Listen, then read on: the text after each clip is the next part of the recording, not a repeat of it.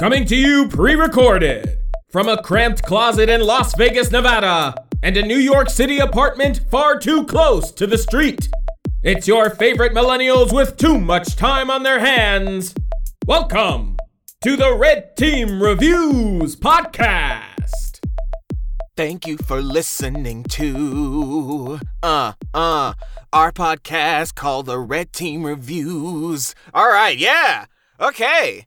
End of Women's Month. Let's uh show it out with a big old bang here. We got a kind of a sleeper hit episode planned, uh, which we will get into in just a second. Uh, I, the voice you're currently listening to, am the voice of TJ Patrick, uh, also known as the Dorothy of the two of us, joined by the, and I'm not even gonna guess. I'm just, I'm actually for once gonna let you say your own. Oh, oh, if you're going to make me say my own, I am none of the Golden Girls. Let's Oh, be real. well. there was a point where I before I had ever watched Diana. it. Right. I am, and my lover is Dodi Al-Fayed. Jeez. um, Got the Mulaney reference out of the way. I was quick. gonna say, yeah, this there's a lot of Mulaney we can do with this. I don't think we should. I don't um, think we should either. Cause yeah, so I, I mean, if you if you live in a cave, um, TJ has been referencing Golden Girls, which is the Reject or Renew. But before that, we're gonna talk about a, one of the. I mean, honestly, like every time we talk about something recent, it's like flabbergasting. It's like, oh, this came out like three months ago, two months ago. Um, we're gonna talk about uh the Hulu. It's straight to Hulu, right? I'm not crazy. It was like it was indie theaters and Hulu, right? I believe so. I don't Okay. recall this being a theatrical release. I think it. Uh, I think there was a theatrical release, but it's like only by like me. Like when I go to like, like- Angelika Film Center in Soho. Like it's like probably not there. worldwide. Like Right, not exactly. Nation, national, like yeah. I mean, it's more than national when it's streamed. But yeah, Spencer. Uh, Spencer, starring uh, Kristen Stewart. Can I just can we just acknowledge that this month We will. has been so no just just this month has been justice for the stars of twilight between between kristen stewart getting nominated for spencer nominated for an academy award for spencer deservedly the nomination at the very least. It makes total sense. Yes, I'm so Um, proud of this person I've never met. um but even then i mean come on. In the or in the mid 2000s we were all just like there were so many of us. Yeah. there were those there were those who loved everything they did ever. And then there were those of us who were like oh these two son of a bitch They were the they were the Taylor Swifts of movies. Yeah. Yeah, I'm not. I, I'm. Uh, there's too many people who listen to this are gonna get pissed off at that. Um, I don't care. but it's one of those things where it's like, that's the shit you do because both of them are so incredibly talented in what they do outside of these movies that it it it really sucked that that movie made it such a long trek for them to get to this point. Um, so yeah, uh, I don't really know what else to say except because it's a Now new I- movie. We don't we don't really have that much to say about well, it. yeah, no, like, there's no history. But there's no. I mean, what's your history with? Uh, what is your history with Princess Diana? Where were you? Um, I li- you want to know my history with Princess Diana? Before I watched the movie, I googled Princess Diana. really? Okay, I've listened to a few I- podcasts about her. I only legit I legitimately only knew anything about her throughout pop culture reference osmosis. Like it's, and half the time it's about half the time we talk more about the tragedy of her death than her actual life.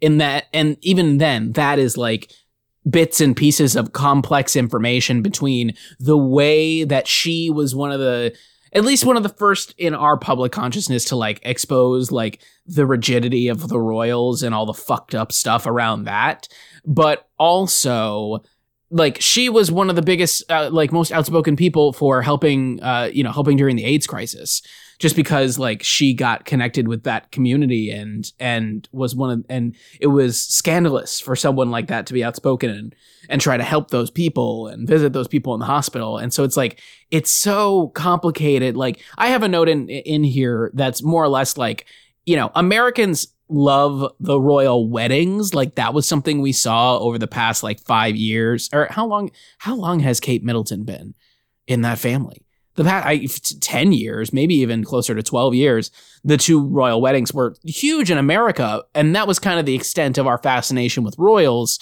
until most recently with them, with uh, Meghan and Harry, uh, you know, uh, not what, what's the word? Um, abdicating. Um, and, so course, the pop sensation Royals by Lorde, of course. that was that was a bad joke. Oh, like you. Um, oh, you would know. I would know what a bad joke is. I would absolutely know what a bad joke is. Um, but yeah, so uh, like up until like that's the most scandalous thing to kind of happen in that world recently. But it's one of those things where like the way Meghan Markle feels is a direct descendant of all the things that Princess Diana couldn't say and could only be hinted at through the tabloids and after people talking about her life after the fact and and we don't get a lot of direct stuff. And then we have this movie because The Crown is meant to be like that kind of the Netflix show The Crown is meant to be that like we're going to go through stages of the contemporary monarchy and make it into a drama um, and make it into a series where we can na- like pick apart little things. This is definitely something very different with what they're doing with this movie, Spencer. Because I don't know if you got this sense, but I got like my third note in, fourth note in, and I was like, huh, this music, this like discordant jazz, and the way that they joke about them killing her for her behavior, and the way the camera follows Kristen Stewart the entire time, I'm like, oh, are they going with like a horror movie angle to this? Because if so, I dig it. I don't know if you picked up on that. I wouldn't say horror, but definitely like psychological thriller. Yeah, because you know, this film does not shy away from depicting aspects of mental illness and talk, talking very openly about that, talking very openly about eating disorders and very much showing that um and that genuinely I was this close in an audio medium. I was this close to just watching the movie without actually looking up anything about Princess Diana. And I'm glad that at the last second I was like, okay, you know what? Yeah, I will actually look a little bit into who this person was. So, in case they reference this thing or that thing or this thing or that thing, because I had zero clue how big that aspect was. Uh, and then I read offhand in, on Wikipedia that she had suffered with bulimia. And I was like, oh, okay. And then the movie like has a lot about that. I was like, oh, it's a good thing that I that I definitely looked this up beforehand. Otherwise, I would have been wondering the entire time. I'm like, how much of this? And to be fair, there still was a, a essentially a bit of like, okay, how much is real and how much is fiction? Because the film is very upfront, saying that like this is a fictional fable about a true tragedy. Like, Yeah, I think everything when she's alone can be taken as as like metaphor. And why did I say it that way? I was gonna say metaphorical, and I said metaphor, and so it didn't sound right. Um, metaphor. Uh, everything that everything when she's alone can be taken as metaphor. Also, because like quite literally, a lot of the cinematography does that.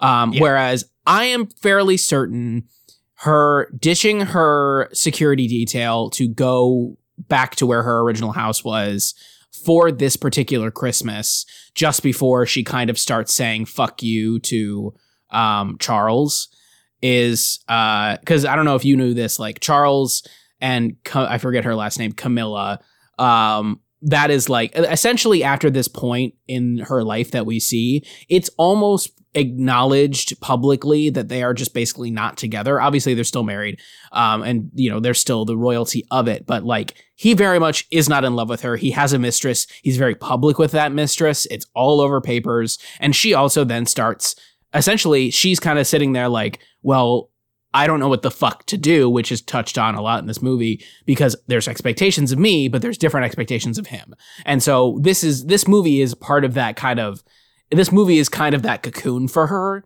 in finding the finding the ways that she can then be free to this thing that she is permanently tethered to whether she likes it or not. Um so trying to fill in the gaps because I don't know how much you know. Um, Yeah, I did. I did look up that, like you know, um, I think I just through osmosis knew that there was a thing with like, you know, there was a mistress, there was an affair, obvious, and yeah, I think something.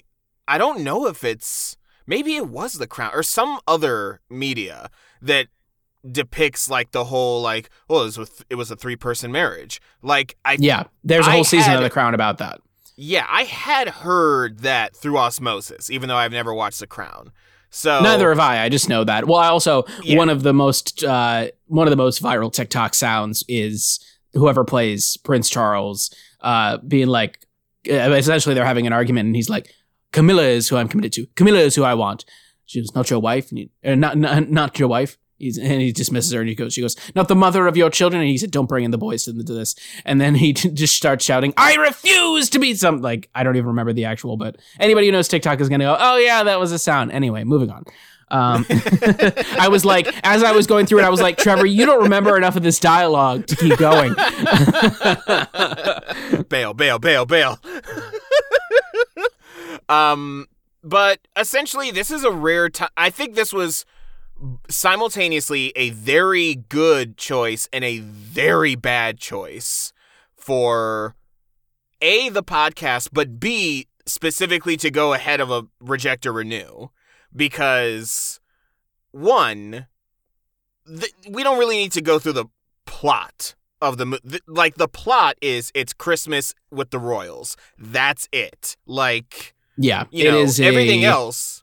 Everything else is gonna be like discerned from just us talking about it. Like Yeah, it is. It is a one of those. It is a you know close setting movie where you essentially put a bunch of people in a kiln and see what happens. Um, but we're. I mean, like the movie is hyper focused on her. Um, in the Mhm. way that it's shot, in the way that the script unfolds, to the point where like a note I had was that we don't even see the queen, even though she curtsies to the queen coming down to dinner, and we don't see the person playing the queen until there's a completely dis- separate shot of the queen about to take her first sip of soup. And I'm like, oh, that's really interesting because like a different sto- a different tone of movie would not have focused on the back of your main character curtsying to somebody in a chair. They would have absolutely shown the queen at dinner and then her coming in late and then just sipping it, slipping into her seat. But that, like, the choice to film the movie the way they filmed it uh, makes all the difference in showing us like the way I watched this with Leela, who, if you listen to the past two episodes, was just in our March Madness episodes. hi Leela. Um, and Leela, Leela said uh, that it feels like we are the paparazzi following her, and I was like, "Ooh, that's a really good metaphor."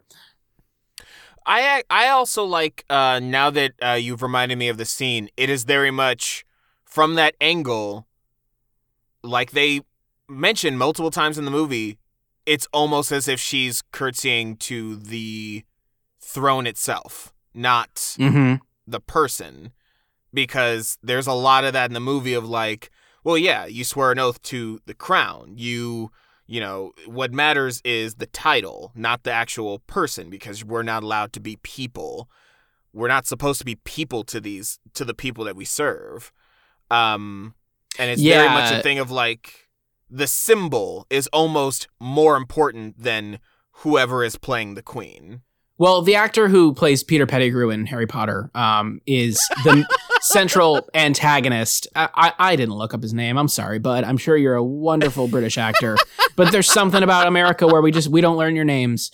Um, uh, is a central antagonist. Yes, that's right. Um, is the central antagonist. He also is much seems much taller when not compared to like Alan Rickman, um, and and Gary Oldman.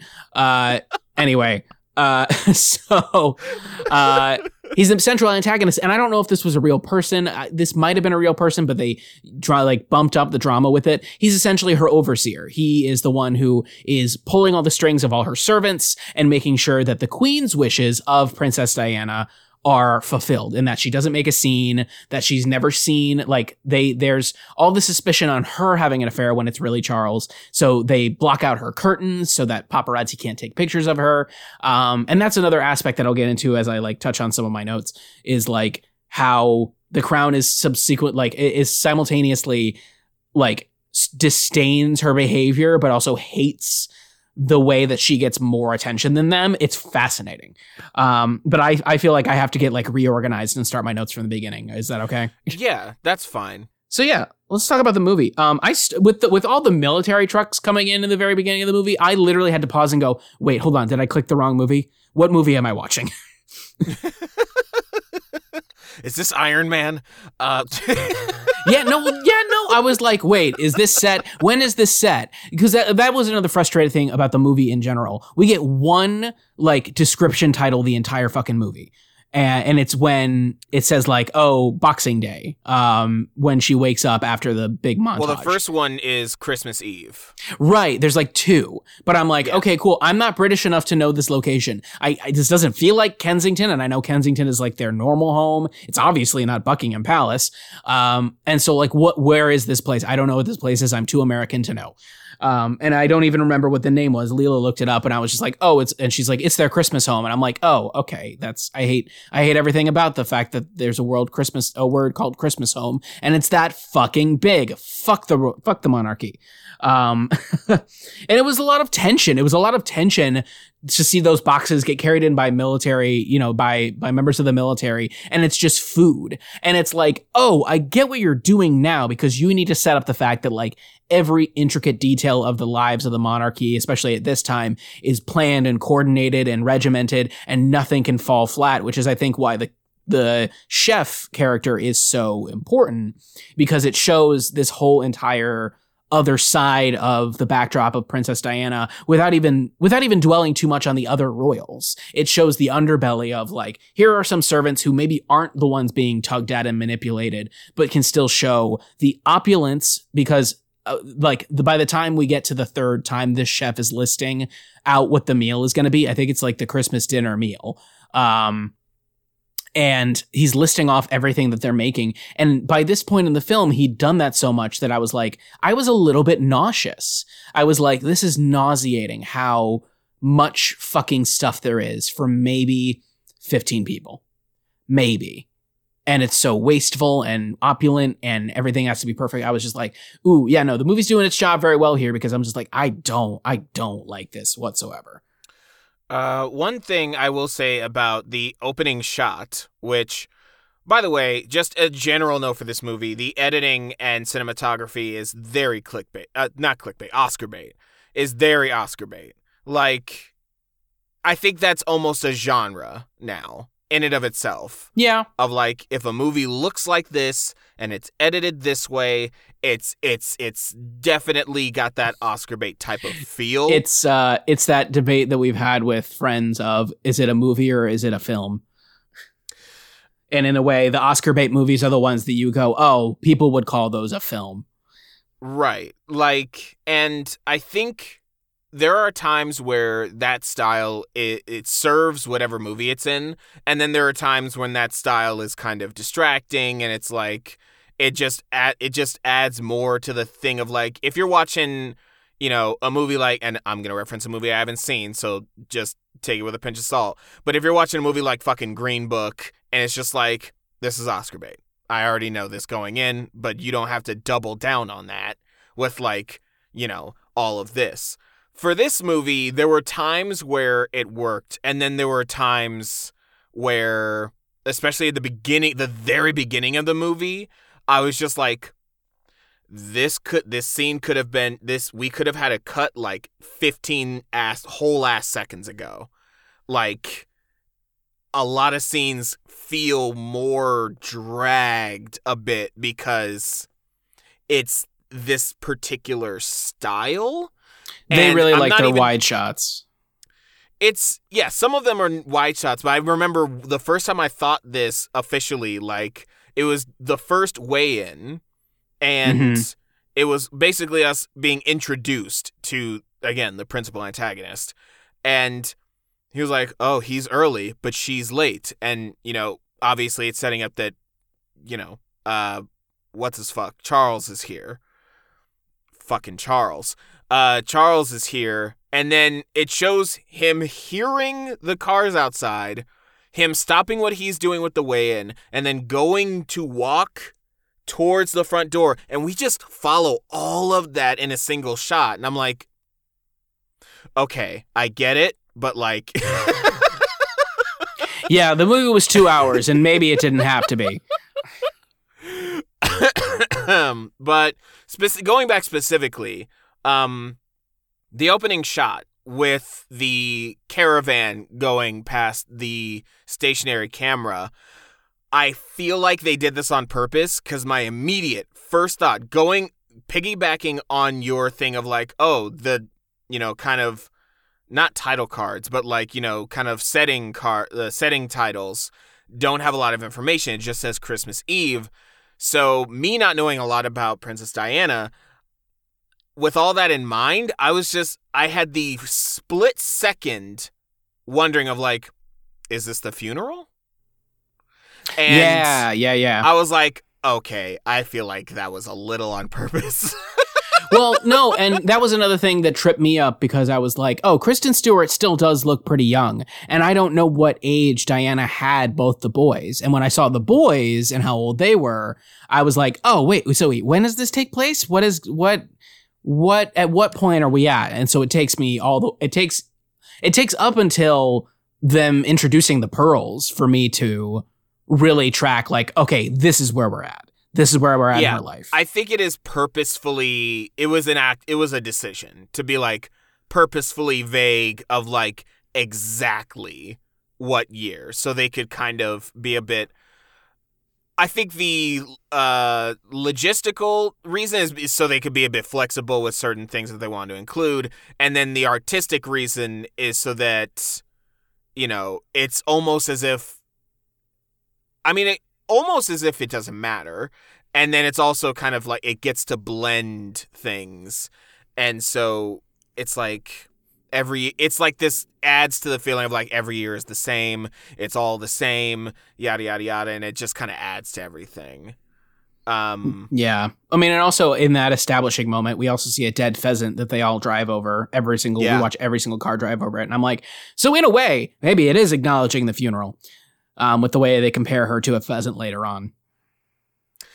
Yeah, there's a lot of, and I will touch on that in a more general note uh, later on, but it is absolutely like it's there's a lot of things that are definitely done on purpose, which is you know at least it's part of why I went out of my way to go ahead and go like you know what? Yeah yeah yeah yeah. Let's just go ahead and uh, look up let's just go ahead and look up, you know, some basic information because I feel like they're going to do that. They're going to pepper in some things here and there, and I don't want things to fly over my head and confuse me, kind of thing.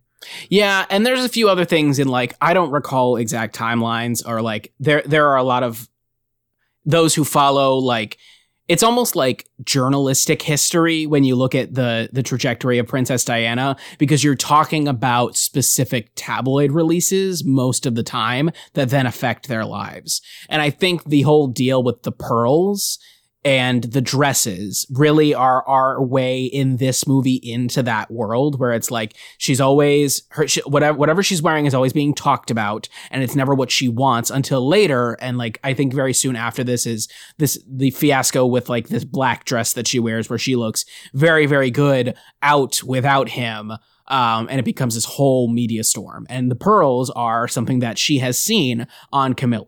And so it becomes this like she even in her own clothes in this movie she's a prisoner um and she when she wants to wear something else and finds the jacket of her father on the scarecrow and wants it remade and everyone's hesitant to do that um like the the pearls are literally a collar that like even when we see her do that whole sequence with her eating them in the kind of fictionalized version, they come back throughout the movie later on as essentially like a collar a way of like this is controlling you, this is holding you, and that's how Kristen Stewart plays it, and that's and we'll get into her performance several times as we kind of talk about it. But yeah, it's yeah. it's all these things are very very interconnected and very purposeful.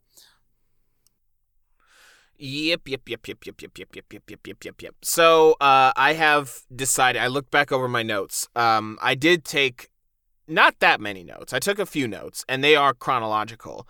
But I think a lot of them are so kind of meh, not that important. I'm gonna forego a lot of my written down notes and just go with my general vibes of the movie and things that I know I want to talk about. Um, but you know, just a quick thing. First of all, fuck you, Hulu. Just, just, just fuck Hulu.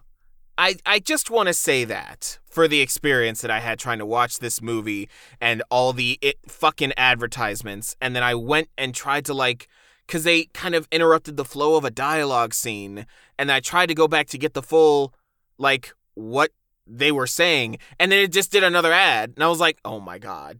That's, that's You're terrible. actively, actively interrupting my movie watching experience. Yeah, they re-tiered. Uh, my the tier that my family has has the ads before the before it, so we didn't get interruptions. But like, yeah, I'm. I mean, I'm. I was even frustrated with that because Golden Girls is also on Hulu, and it took me out of it all the freaking time. The ads on Hulu, I just it it Hulu sucks.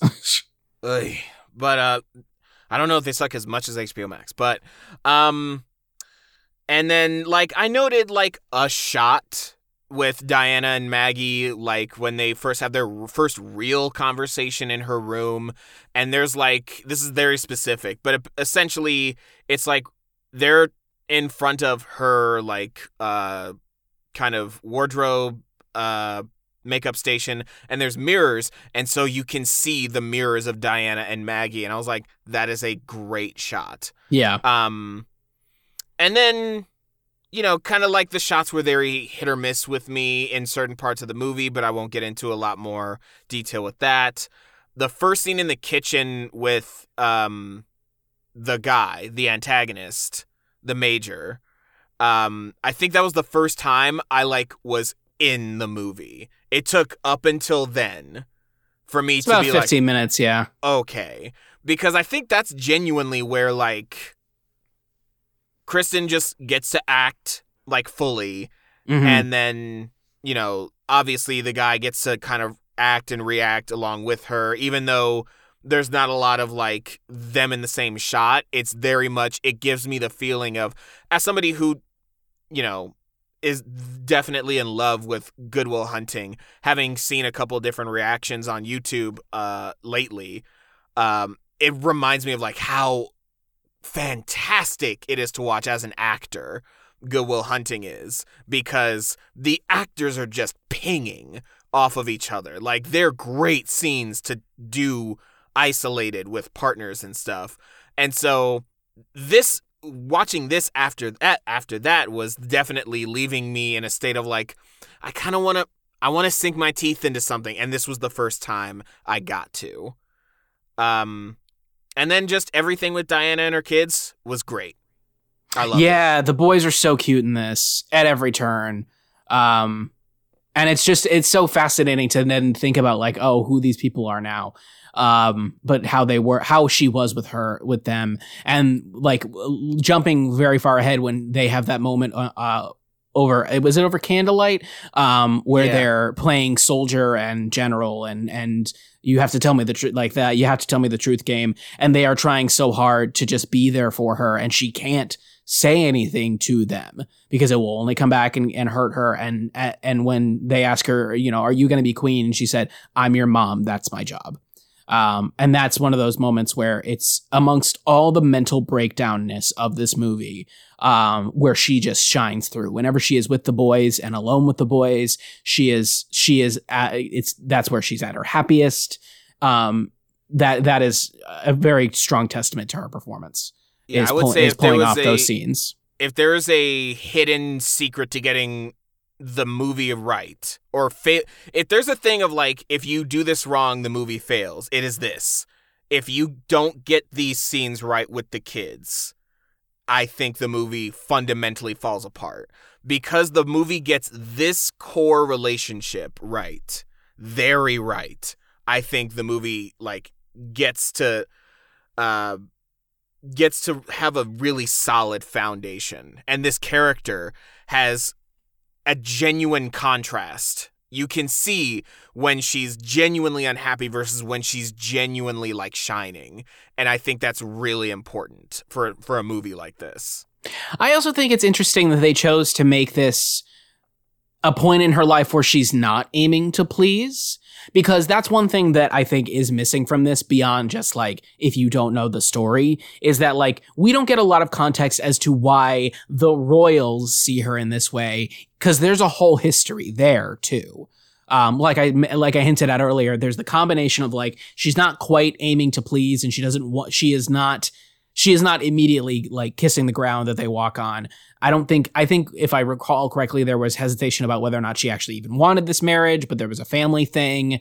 Um, and they also hate her because she's the object of the entire attention of the press. And you see it at the church scene on Christmas morning um, when they all want to photograph her and not everyone else. And there uh, a lot of commentary about their jealousy of her being the one in the spotlight and she's the one who they want to control the narrative. They always want to control the narrative. They always want to make sure their narrative is the one that's getting out. And Diana is inherently a, a obstacle to that because of just the way she is, who she is as a person, and the media's absolute fascination with her. Yeah. Um, although I will slightly disagree with like wanting more of like the her trying to be trying to please them because I don't know for what the movie is currently I, I like for for the story the movie is trying to tell I like that there's not that much of that I'll put it that way I guess, yeah. I mean, it, I, I still think it does its job beautifully. That's kind of that's kind of as I'm reading over my notes, I'm like, I can kind of simplify a lot of these uh, for the sake of us saving time.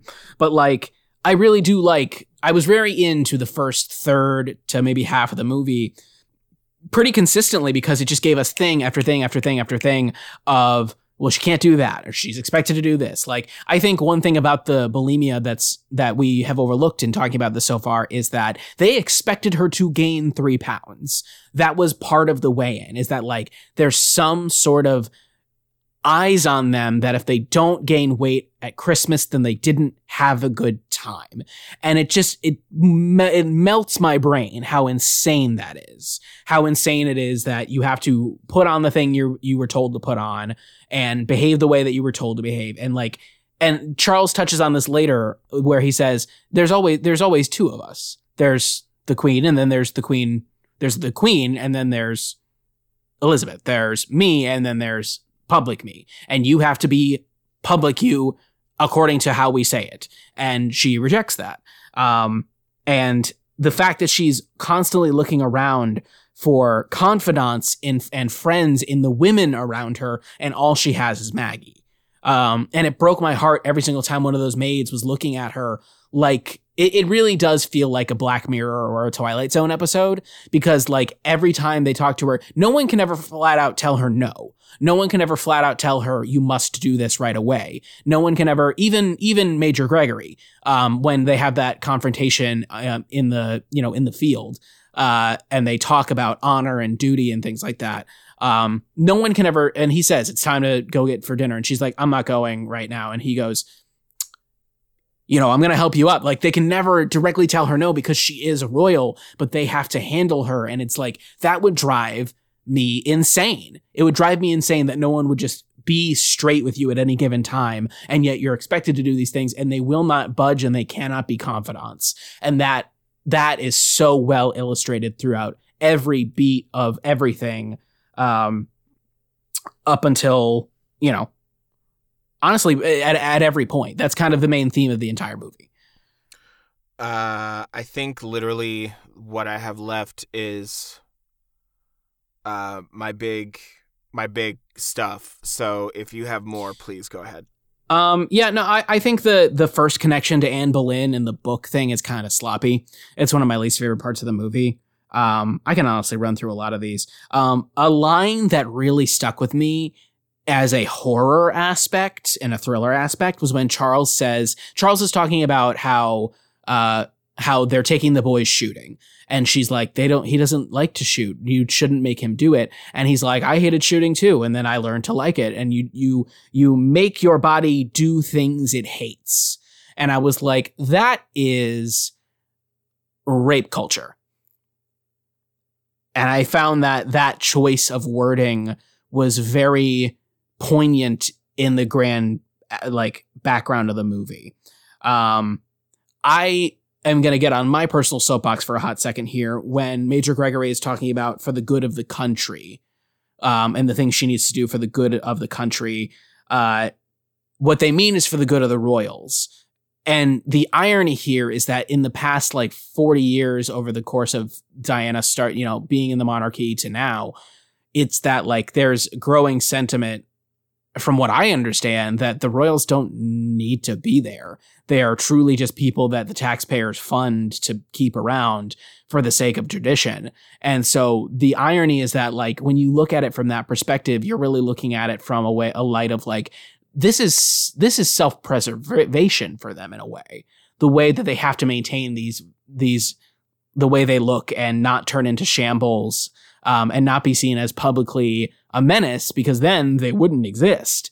And that is the reason that they they have to be around in that way and they have to to maintain all that. And I find that fascinating.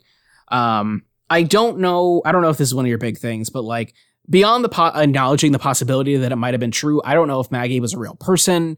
Um, but like, I'm not sure why. I'm not sure what the purpose of Maggie's confession to her meant in the grand scheme of the movie. Um, I think maybe it's an opportunity to because the note at the end is very sweet. The note in the car after she parks it that says, you know, I'm not the only one that loves you. Um, like I felt like that was cathartic in the end to give Diana a reason to be like, other people love you, and that's a you know, and you should hang on to that.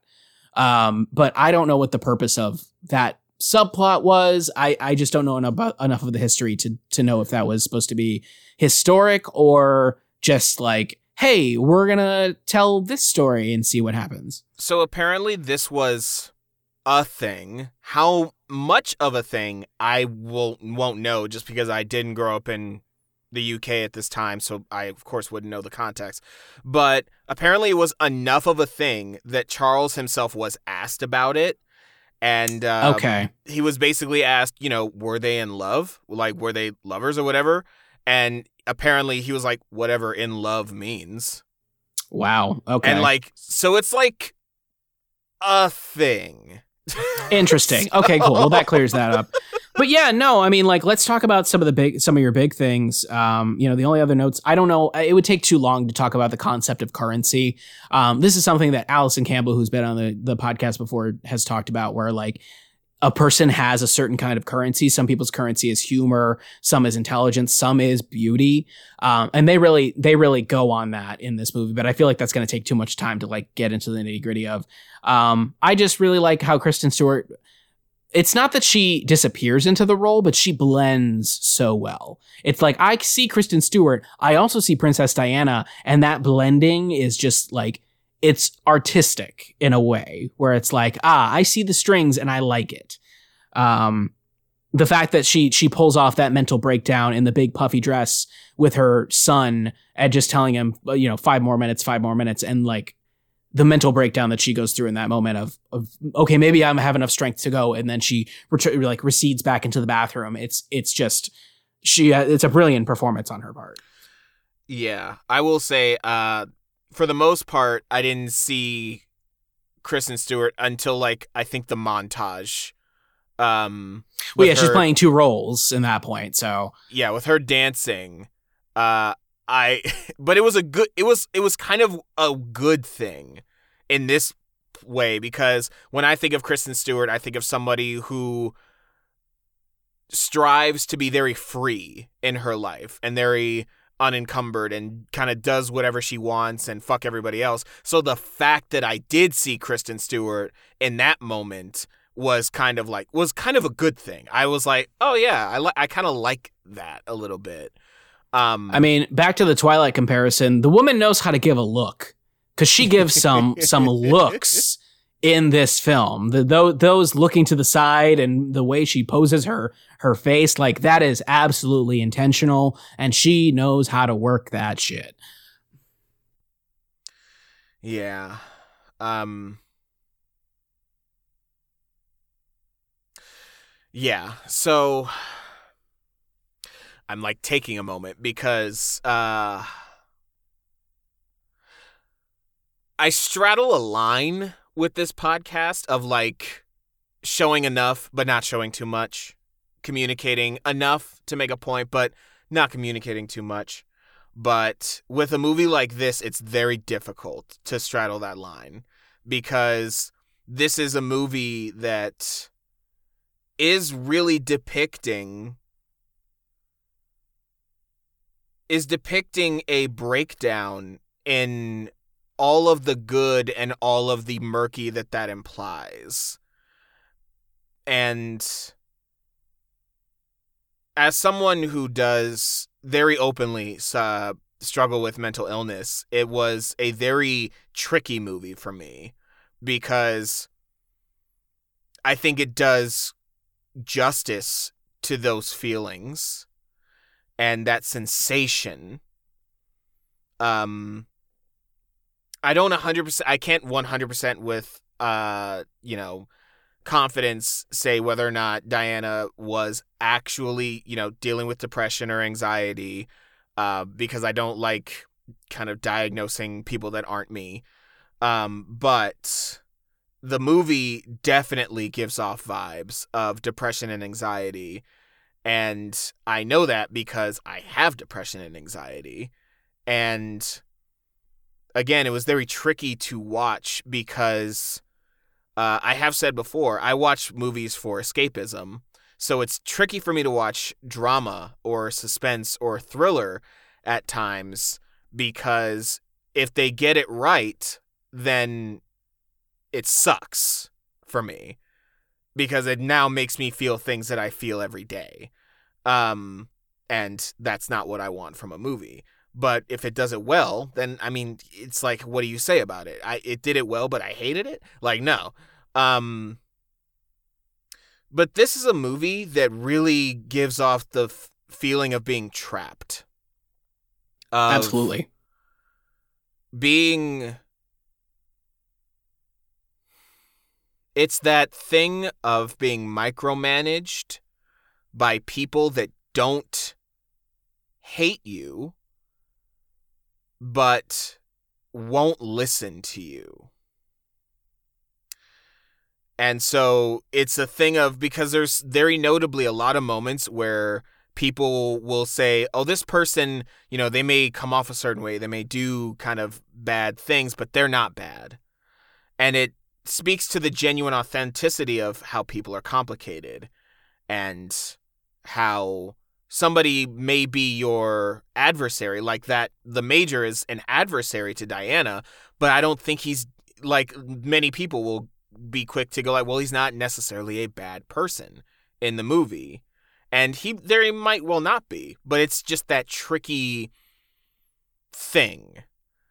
As someone who personally has had most of their issues when it comes to mental health come specifically at the hands of family and having a very complicated and tricky relationship with members of my family I'm supposed to be very close with, I felt a lot of this very subconsciously and very personally because I know what it's like. I know what it's like to n- not necessarily have someone say you have to do this, but all of the implications of you not doing it force you to do it. And I think the film is very good at portraying it, but it also made it very hard to watch. And it's one of these things where I think Spencer comes out on the other side being more of a good movie than a difficult watch for me, which is good. And I think it speaks to a lot, you know, it's the ending is very cathartic, which is good, despite how bittersweet it is knowing what we know in real life. But it is very. I think the film succeeds because it picks its moments to really get in there with like the uncomfortableness and the uh like that scene where she does have that break breakdown and she cuts herself again and that whole extended scene was very difficult for me to watch. And to be fair, I kind of didn't. I that was one of the few times I absolutely 10 second forward because I just I just I just physically Yeah. couldn't do it. and it's also like we gasped when she she took the the um wire cutter to her arm it was like ooh ow yeah no they the way they the way they foleyed that sound was was visceral Mm-hmm. And it's like they take their moments to really dig that knife in, but they also have moments like all her interactions with her kids are really nice.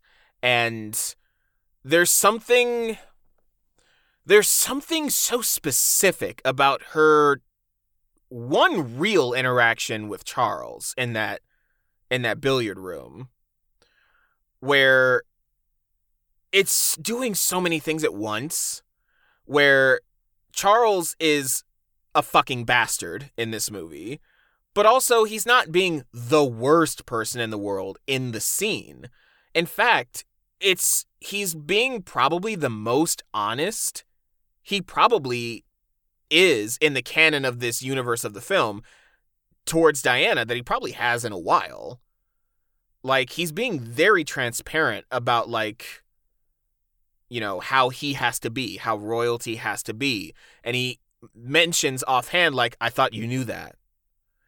And I don't doubt that I think he genuinely did kind of just go like didn't you know what you signed up for? This is why I'm not holding your hand. This is why I have no real empathy for you because this has been my entire life and it's just like oh. Oh so yeah if you didn't know that that kind of sucks then doesn't it? But it's also this moment i think where something kind of just subtly changes. It's not a big dramatic change like i think later on in the movie but it is a very subtle change for diana in a way that like more intrigued me than set set off my anxiety.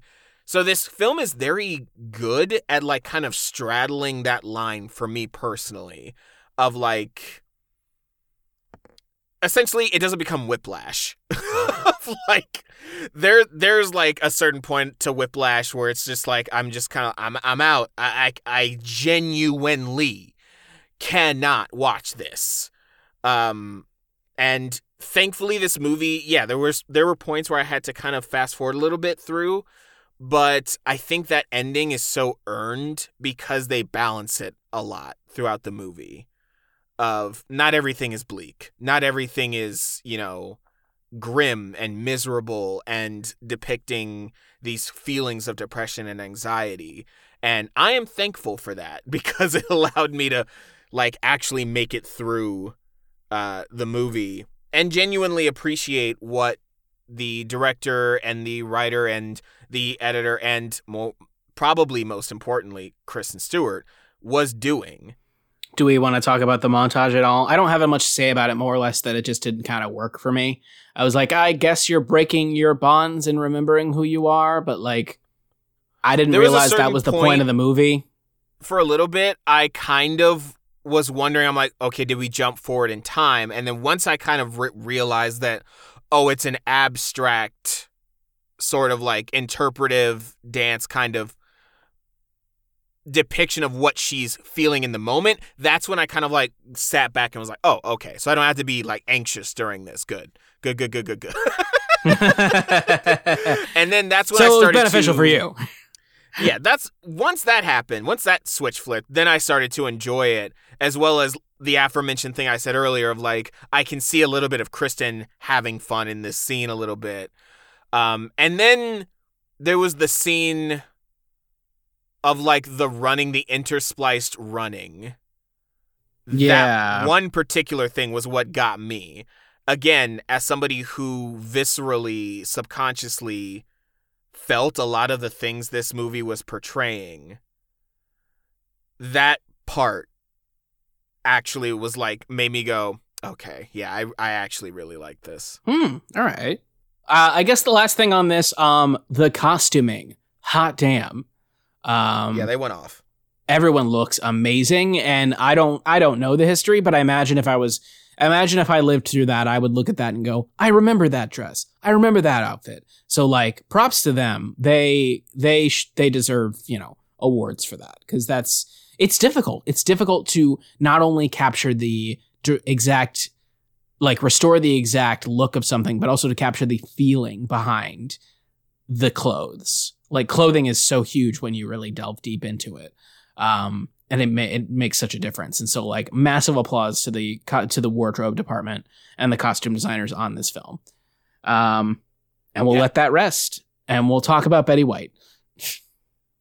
Boy, let's.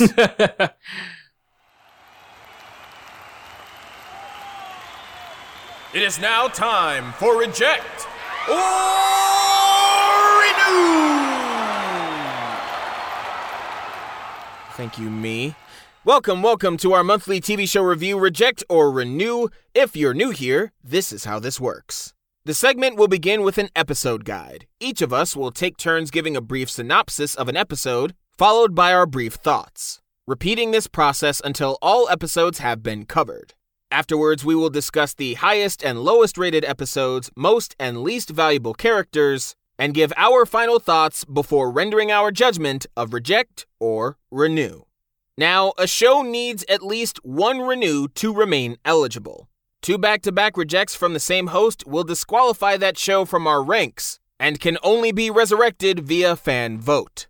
However, if both hosts elect to reject, the show in question will be eliminated from our lineup immediately and permanently. Following judgment, we will commence the reject or renew draft lottery to determine what show will appear on next month's reject or renew. Back to you, me. Thank you, me. So, of course, we're not going to waste any more time. We're talking about the Golden Girls to uh, to to me today. Um, to I'm a golden girl talking to myself. I have dementia. to May. It's gonna be May. Honestly, this this based on every boomer bashing thing I've said on this uh, episode, this show is awkward for me. All the jokes we made about how like I supposedly hate old people, I don't, and I have a good note that justifies me. But on the flip side, I'm also just like, God damn. It was. This is going to make me sound a lot of what I'm going to say today is going to make me sound horrible. I mean, I think it's very funny. Seeing how we got here was because I wanted to, uh, kind of pay tribute to Betty White, and given some things I'm gonna say today, it's like, oop. yeah. Oh, me too. Me too. Me too. and I oop. um, God. So oh my goodness. Okay. So, okay. It was also kind of weird because, you know, for as long as, you know, we've kind of been, you know, aware, socially aware of Betty White, Betty White's always been kind of like the token older lady. So going back and then realizing, like, wait, are they supposed to be like in their 50s? Uh, early like, 60s. Yeah, early, Early 60s. 60s. I'm like, oh my God. because Because yeah, that would make Betty White in her. Well, oh wait, yeah. So late fifties, because yeah, she died. She died at like eight. She died at like 94, She 95. was, yeah, she was Um, real close. So so that that means that she would have been born in like the late twenties, Oh thirties. man, Um, because like some of the things they talk about, especially Blanche, I was just like, oh yeah, they're like late fifties, early six. Oh, okay, so yeah, some of that's still there's relevant. a there's a lot of commentary out right now about how like if you did the Golden Girls today, they would look nothing like the Golden Girls of the 80s because there was like an acknowledgement of aging. yeah, earlier in the 20th century like there was like okay you hit a certain point you don't have to worry about the hair like they, they does blanche dye her hair yes but like you can dress in ways that are more comfortable and and a little bit more like classy whereas like like my my equivalent even though it is like 10 years their junior is cougar town the way that they the way that we interpret that like the threshold of getting older than 40 in pop culture now is Cougar Town, which is so vastly different than the way they are here. Like, you know, and there's so much, so the beauty standards are so different. Um, and and I think, but also too, I think to a, a certain effect, the reason they're costumed and dressed the way they are is to make them make them older so that the jokes land. Um, as like, oh, look at these old biddies saying these things. Um, so yeah, before we get into it, all my targeted ads while watching this show were like doctors talking directly to the camera to give a PSA about COVID-19 and like medical treatments. And like other things were like medications. And then there was one that was like, someone near you is lonely. And I'm like, this is absolutely targeted advertising for the Golden Girls. that is so appropriate. Um, and I just, I wasn't used to, uh, so I, before we get into this, I'm just going to Hmm. preface everybody. I've had a hard two months. I have had a hard, hard two months. this show would put me to sleep on pacing alone. And so I'm sorry if I'm not being fully appreciative of the Golden Girls in, in certain moments because you care about it a lot. I it's been I have had a hard fucking month. Okay. So like I'm not putting up with things I might have put up with under more rest. Just FYI. I can Um, attest to this, I'm gonna yes. I'm gonna take that banner. I'm gonna take that banner here. Um I did like TJ spread this out. 25 episodes, is what we're gonna go over. TJ spread this out over a reasonable amount of reasonable amount of time. I didn't have that luxury, nor did I have the energy to actually watch them fully when I had to watch them. So, you know, if if we get to the end and like I make a certain decision, like take that with a grain of salt. Um anyway, let's start. So, oh, I, you know what? Genuinely, the show's called Reject or Renew, and I, this is the first time I've actually remembered that I'm gonna have to reject or renew this show at the end. Yep. Well- yeah, you have to make you have to pass judgment. I've been thinking about it. Um, So we really have flipped. Uh, oh God. Um. Also, th- this whole thing of like what it means to be kind of that age then versus now reminded me of the quote unquote controversy of casting Marisa Tomei as Aunt May, and I'm like, I remember I was one of the first people that was just like, thank God, finally, Aunt May is not this like old, like, you know, feeble woman because that doesn't make any sense. That doesn't make any sense. I mean, like it made sense in this. It made sense in the '60s when they wanted her to be an old feeble woman, and so when you did Toby's Spider-Man, it made sense to cast that person. But uh, yeah, as you de-age the actor of Spider-Man, you should de-age Aunt May. And like, I think Sally Field was probably the perfect one, um, in terms of like being right there in but the middle. like, but genuinely, uh, fucking what? Spider-Man: Homecoming came out five years ago. Like Marisa Tomei was fifty-two. That's the right age. to be raising that That's child, the yeah. right age, and she looks however it is she's gonna fucking look like. Like I don't understand because some people were so upset. Some people were so upset. of like, why is Aunt May hot? And I'm like, are you? Do you mean why is Aunt May 52? Because Aunt May's 52 because she's supposed to be. But if you find her because hot, Spider-Man that's is a you problem. 14. like we forget, Tom Holland was playing uh, was a 21 year old playing a 15 year old in Civil War. Yeah. like, shit. Also, it's that whole thing in Hollywood of like older women aren't supposed to be attractive, which is futter, fucking bullshit. Um, Yeah, such bullshit. Have you seen Emma Thompson? Like, well, actually, Emma Thompson's not even that old, but still, it's just like you know, women, women, women can, women can, you know, age as, just as gracefully as we claim men to. Yeah. Um. Halle Berry, Anyway. Hell yeah. literally, like most Okay. Damn it. older black actresses in general, like Oh hell yeah! Oh, there's the there's a Humans of New York entry where somebody was deliberately going to find uh, older women, and there was this stunning black woman, and they asked her how old she was, and she goes sixty eight, and they're like, "What?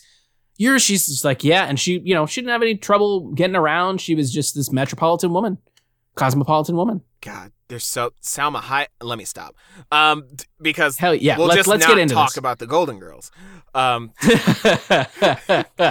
Can we not? Uh, so starting with episode one, pilot. Thanks. Creative. Uh, the pilot centers on Blanche, who has fallen in love. I thanks. So Thanks, yeah, Hulu. it's not giving us much. um, yeah, so Hulu. This is the second time we've done a Hulu show, and they Hulu gives you nothing. Nothing. Um, I mean, then again, HBO Max also doesn't give you very much because that was the problem with Insecure. Um, Netflix is the only one who gives you anything. Let's be real. Like the Shit Creek ones give you enough. Um, but yeah, so simple introduction of their basic characters. It's like, okay, Blanche is a slut. Rose is naive. Dorothy's the smart one and the sarcastic one. Um, you know, it's it's all Sophia is the old one who gets to say whatever she wants. Great, cool, awesome. Sophia is my favorite at this point. Um, and talking about what we just talked about, like it's very important. Like I want to acknowledge right off the top here that the thought I had was whether I like this or not, this show is very important because we at, at the time I can't think of any other stories that were centering oh, like women of a certain age so- stories and even today a lot of those stories get sidelined to like streaming services like the one i can think of is that might have been targeting the same demographic as like Grace and Frankie which i've never watched. But like to be like oh we're going to tell stories about women of a certain age and they all get relegated to streaming services as like a hey this is for the niche audience offering. And older men in in sitcoms can still be around. Like god charlie sheen's a fucking piece of you know dead turd. Um but we we let older men be mainstream but older women can't be. Um and other things uh, they make a new york murder joke which i'm so sick of literally uh, on my way back from my family vacation in florida the uber driver it was three the, it was four in the morning and i told the uber driver i was going back to new york and she said are you going to be okay you better get a Kevlar vest. Don't go on the subway. And I'm like, you don't know what the fuck you're talking about. N- uh, New York is a perfectly safe city for the vast majority of its land area. Like, and I didn't, I didn't say any of this. I was just like, it's 4 a.m. I'm not dealing with this. But she just wouldn't let it the fuck go. So every time they make a New York people getting murdered joke, I'm very much like, okay, um, that's not what it's actually like, and it really wasn't even that bad in the 80s. So fuck off. Um, last thing, uh, they just dropped the storyline like a sack of potatoes. what even was the storyline? Uh, Blanche and uh, Dorothy both meet a guy, and Blanche ends up winning him over to the point where they are about to get married, and then he apparently was a bigamist who got arrested for it and stood her up for the wedding. And I was just like, okay, cool. They spent all this time just like building up characters around this kind of sham of a story, and then they just have a cop come in at the end and go, hey, it's not a factor anymore.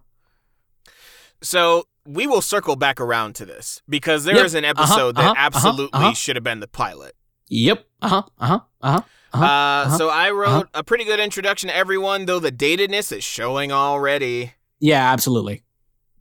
You just you just assume assume it at this point. Assume Mm. the datedness. We'll talk about it specifically, but like assume the datedness. Mm, Um anything else? no. Cool. Episode 2. Guess who's coming to the wedding? Dorothy's daughter, Kate, comes to Miami with an announcement that she's getting married. A great Dorothy episode that demonstrates that the show is willing to be serious when necessary. I think it's honestly, I write a note later, but like it's serious at least once per episode. Um, like they Just take a moment, just about every episode, except for the very ridiculous ones, to like give a character a monologue that like states an opinion and a resolution about something. Um, the cheese balls uh, with Rose is an indication that the show has a lack of an ability to really hold a subplot.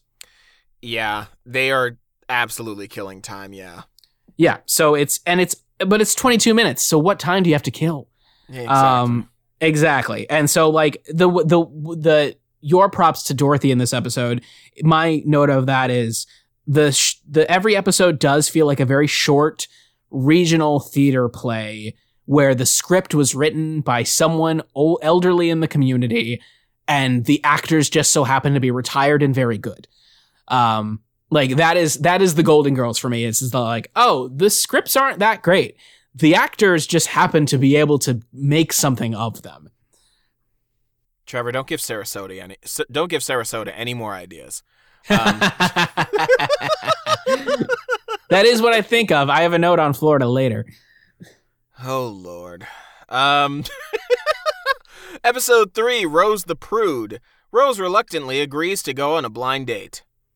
Um, I think this story is cute. This was a cute Betty White moment for me, um, where she's reluctant to sleep with a new man because uh, she hasn't slept with anybody since her husband died.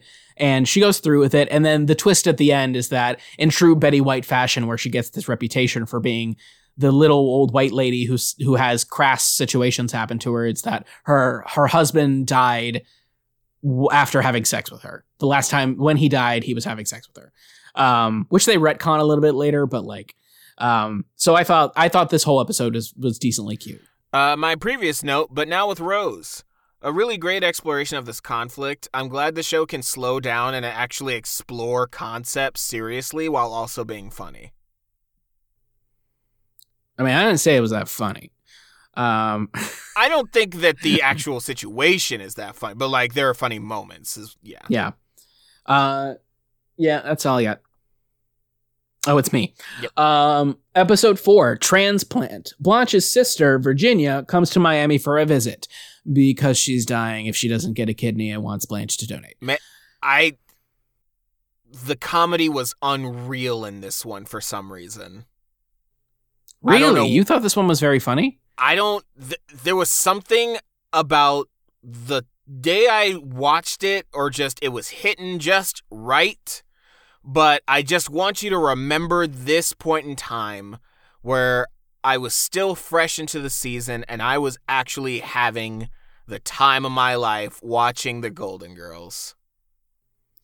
Well, see, I don't find uh, I, I don't find this episode to be that. I, I I have some problems with this episode. I mean, a fucking wham. This is at this point in the season, four episodes in, I was like, damn, we really have hit a hard topic every single episode, and like props, but like, give me something to work with here. Um, the whole baby subplot, I'm like, is this supposed to be funny? Because I'm not laughing. Um, like somebody's baby is with them and they're babysitting it, but I'm like, I'm not laughing at any of this. Um, and here is another. Here are two other things that are about that are probably more symptomatic of old sitcoms than the Golden Girls specifically, but the Golden Girls does this. Two things. They have the other characters who are not going through the main conflict stand in the kitchen and talk about it and tell stories about it that are sideline relations to the thing, and they are either insightful or meant to be funny.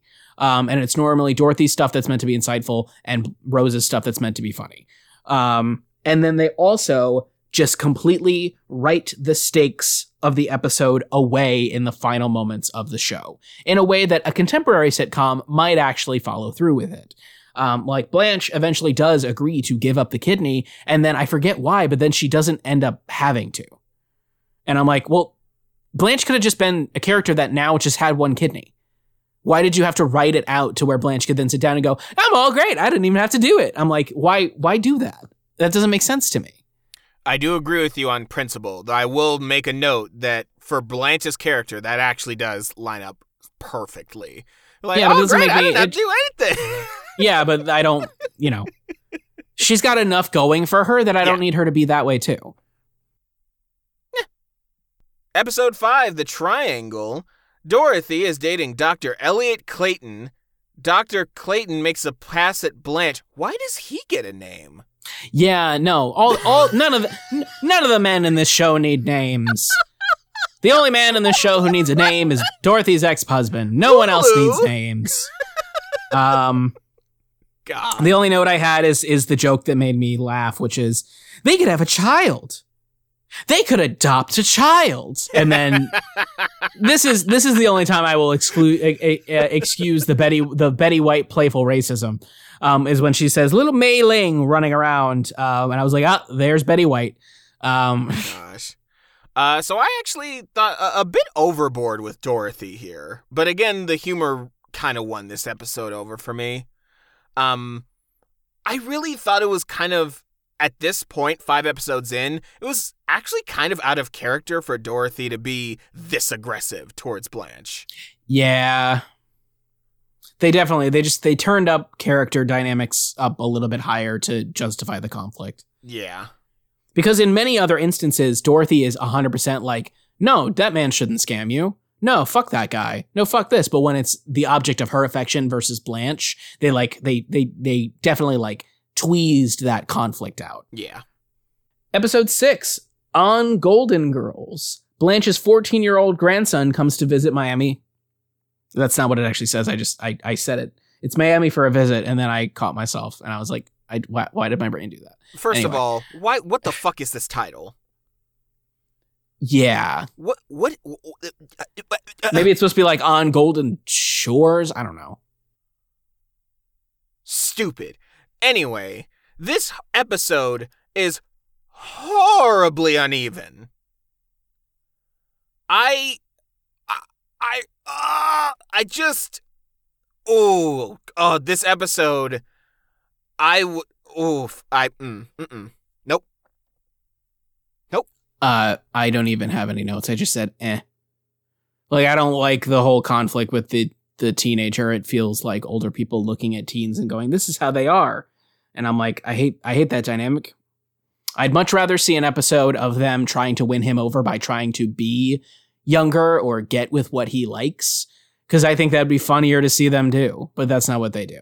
They just sit there and go tut tut at the boy the entire time who's being a dick. He's a dick, but all they do is go tut tut at him the entire time. Yeah, this episode and another one that's coming up later is just like, do you know how younger people work?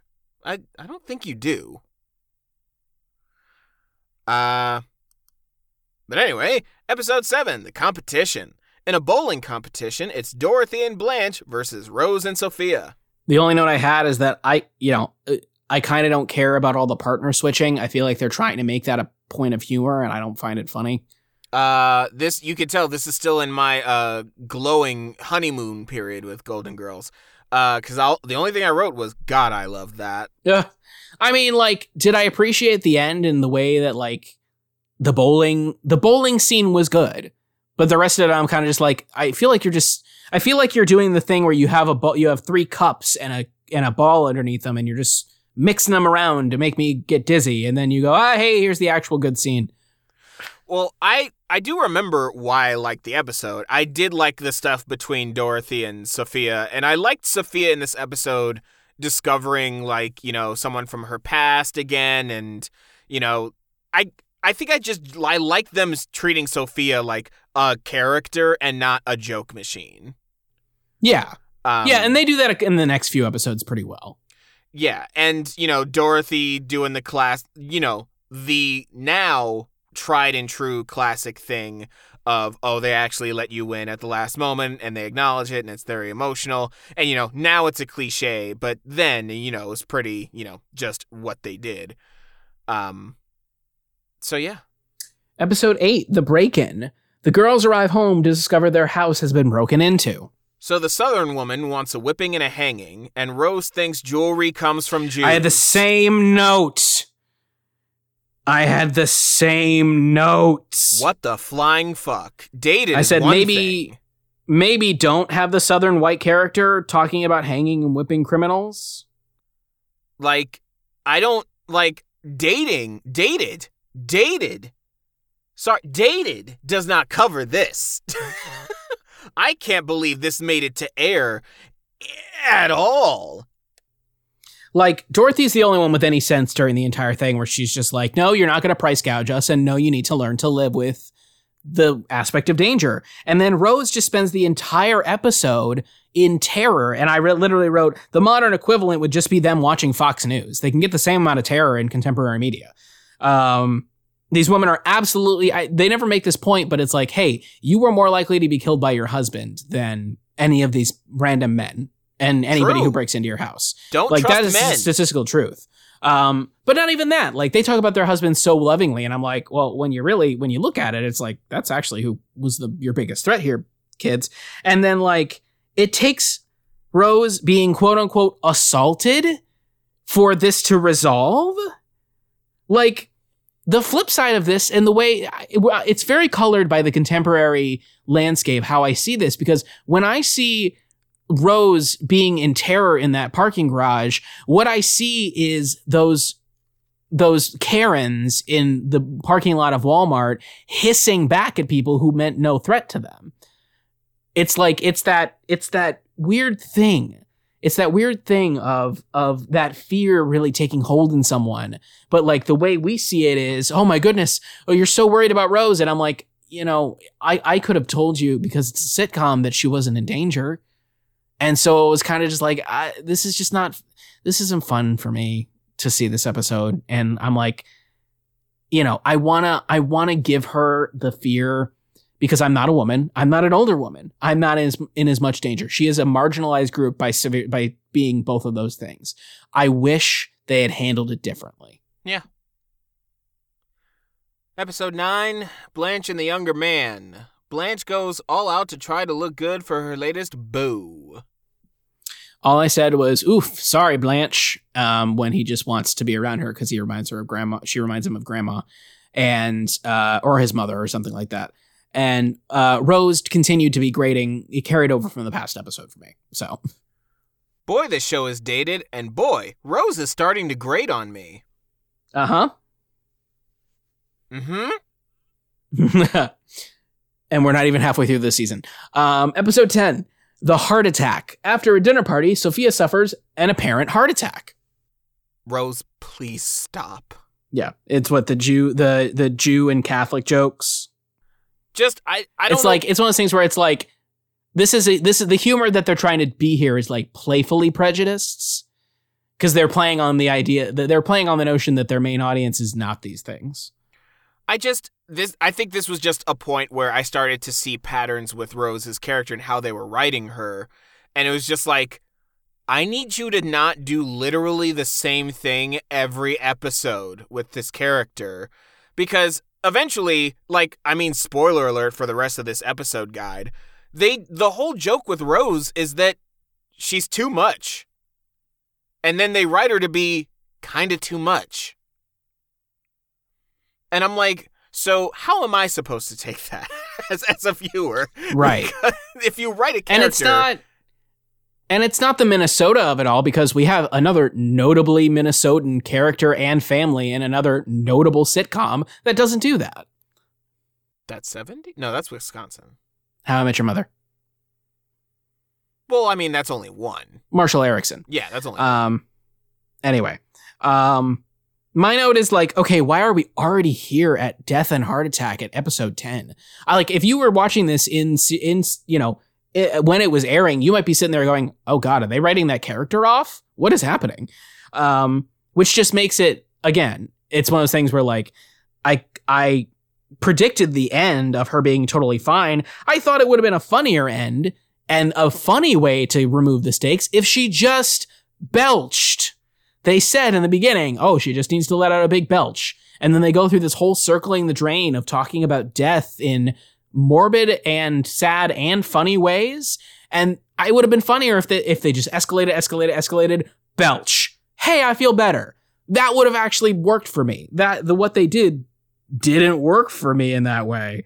Um, and then they end the episode I, my last note on it is like, why won't this episode end? They end the episode once again at the kitchen table, just unloading sweets onto it, and they're about to eat them, and then they fat shame themselves and they go to bed. And I'm like, that was how you want to end the episode?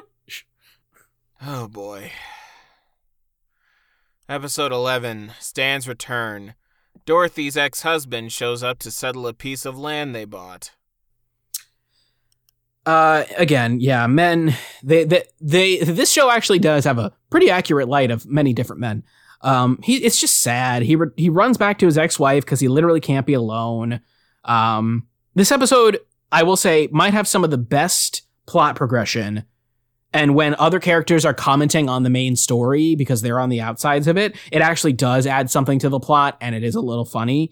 Um, but then they also have little person jokes. The uh, implication that Rose slept with a little person, and they use the the word. Um, so yeah, I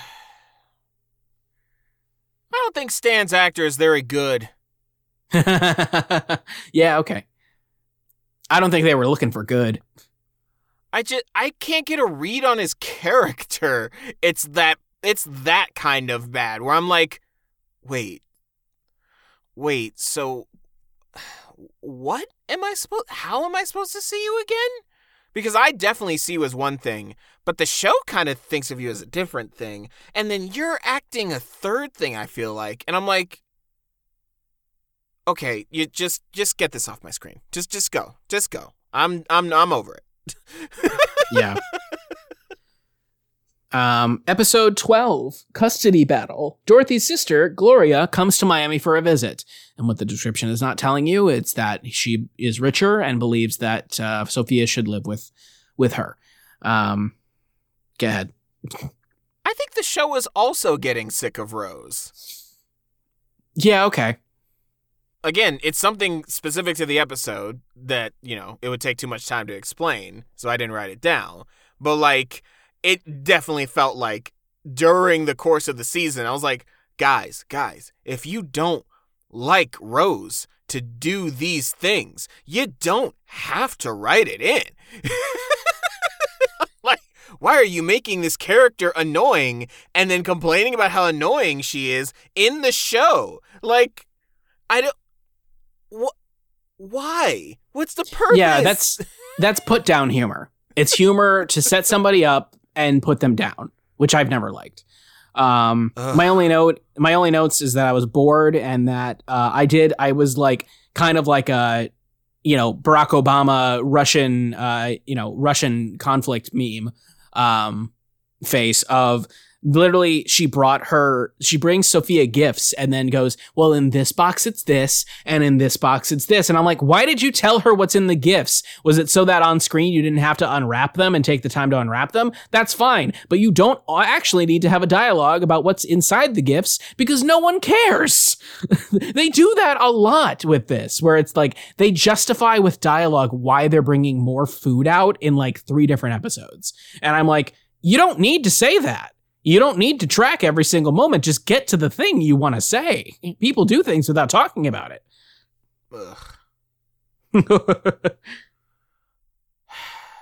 Episode 13 A Little Romance. AKA constant stream of microaggressions. Go on. Rose begins to think her relationship is leading to the altar.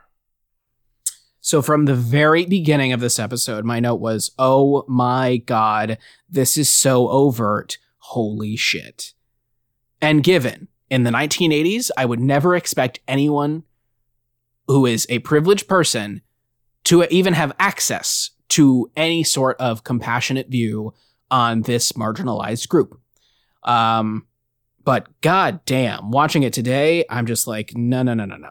Because what's worse is the deeper joke of the episode is not the small jokes that they make in quips and words. It's the joke is that once again, we're playing on the notion of Betty White having sex with a little person as if that is a joke. That is the whole thing that it's predicated on. Um, there is an entire sequence where Blanche is telling a story of going out and going to the senior prom with someone that society said she shouldn't have been with. And then they go so far as in to say, like, oh, that's so great that you dated a black boy. And then they undercut it by saying, no, he was just a Yankee. He wasn't black. And I'm like, you could have just had Blanche be pro black. It would have done a lot for her character being the Southern stereotype. But no, that's not what you did. And of course, even though the relationship seems to be nice, we have to find a way to write out this little person character. Of course, because we would never, we would want our characters to go through growth in accepting someone, but we'd never actually expect them to follow through on it. I'm not paid enough to finish this episode. Yeah, you're absolutely right. So I didn't. Good. Good. You didn't see the the dream sequence with the you know nope. other stereotype. It was bad. Nope. Um. Okay. Episode 14. That was no lady. Dorothy's latest boyfriend gives her a shock when he tells her he's married. This show goes from being dated about race to being dated about dating so fast it makes my head spin. Even in the 80s, someone had to know that a slavery joke is still Yep. awful. That's my Also- only. That is my only thing. Also, Jesus Christ, Rose. Yeah, that's that's that's that's all I have for that. I was like, I was waiting after everything that's been set up. I was waiting for Blanche to make a joke about slavery because, like, later on we get a character who is her father, and I'm like, mm, Big Daddy's been to some Klan meetings. Um, they don't they don't explicitly say that, but based on what I know about Blanche, like Big Daddy was in some some probably involved in some questionable choices. Um, just based on how old he is and where he is from. Oy. Episode 15 In a Bed of Roses. Late one evening, Rose brings a man home and they spend the night together. So they whenever it comes to men in this show, it's the same stock problem. It's a man and he's dead, married, or both. This episode could have been really nice. As it is, it's just okay. Episode 16, The Truth Will Out. Rose is apprehensive about a visit from her daughter and granddaughter. This episode could have been really nice. As it is, I think I'm repeating myself. Yep. Um, I, I don't remember. I didn't write down any specific jokes. There were some jokes that I actually laughed at in this one, but I don't remember what they were. Uh, episode 17 Nice and Easy. Blanche's visiting niece is a chip right off the old block. I have no notes for this. The only thing I wrote down is Dorothy saved this one. I mean, isn't that most of them? Uh, mm, debatable because some sometimes they give Dorothy some. Sometimes Dorothy can be harsh, and I don't. I don't like that. That's not my. That's not a Yeah. thing I like. hmm Um, episode 18, The Operation. Dorothy is hesitant about having foot surgery. Um, apparently, I this was a very specific note, so I just wrote that the context is um she was yelling at Blanche at some point in this episode, and I literally wrote down the heck was the heck was that with Rose. I couldn't tell you what happened in I could- episode. but, like- I have no recollection of watching this. Knowing the context that it was Rose yelling at Blanche, I think it's just it was kind of out of character and overly aggressive. Yeah. Yeah. Episode 19, Second Motherhood. Blanche is romanced by a wealthy suitor. Uh, yeah, this is the one that overlaps uh, between the the guy with the old guy with kids and the toilets. Um, I said toilets, misogyny, cool. Um, and on the note of every episode having a big thematic monologue from one of the main characters, this one about children was actually good. Like her sitting the guy down and being nice and saying like, "Hey, I want I know you want your priority to be your job than me than your kids, but that isn't what you should be doing. Like the kids should be the first priority and I shouldn't even make the list. Like you have a job to do and I want you to do that and I'm being kind by letting you down easy about this." Um, and I was like, "Oh, yeah, that was actually a really good and insightful monologue. Thank you." From Blanche of all characters. I feel like this is the best episode we've had in a hot minute. yep. Holy God. Episode 20 Adult Education. Blanche's psychology professor so- sexually harasses her. It's pretty on the nose there, Hulu. Well, there was an attempt, Yeah. and it failed. Uh huh. Is it just me, or like, did they set up that Dorothy had a job as a teacher and then they just invented jobs when it was convenient for the other two? Yeah, I never quite took uh, that much. Because, like, it doesn't matter to their characters, and there's no real plots dedicated to them. So it's like they're just kind of just set dressing, figurative set dressing, really. Yeah, like it only comes into play for Rose later in the season, vaguely. And they write it in such a way where it's like, oh, if we forgot that that they worked in this field of work, then it wouldn't really matter. And also, I don't think the audience in the 1980s is expecting them to have had jobs before this at all. Um, so, uh, in some ways, a lot of what Blanche is saying just reminded me of the Gina Linetti ther- like therapist fascination scene at Holt at uh, Captain Holt's party. Oh, yeah. Um, and then they make a Barbara Walters speech impediment joke and a cross dress. They paint cross dressers as sexual deviants. Yeah. I feel like that was sort of the thing with the 80s. Yep. Uh huh. Episode 21 The Flu. Blanche, Dorothy, and Rose each come down with a nasty flu. Boy, this is sure an interesting episode to watch during a pandemic. I feel like if I wasn't burnt out, this would be a little bit funnier, or the concept is funny, but the execution isn't. Yeah. Um, and then the date competition at the end is dumb. Like Dorothy at one point says, "Well, at least I have a man here," and I'm like, "Why do you need a man there at all? This is about your service to the community and friendship. You're literally getting a friend award." And then Sophia has to get up there and say things that make them all regret what they did.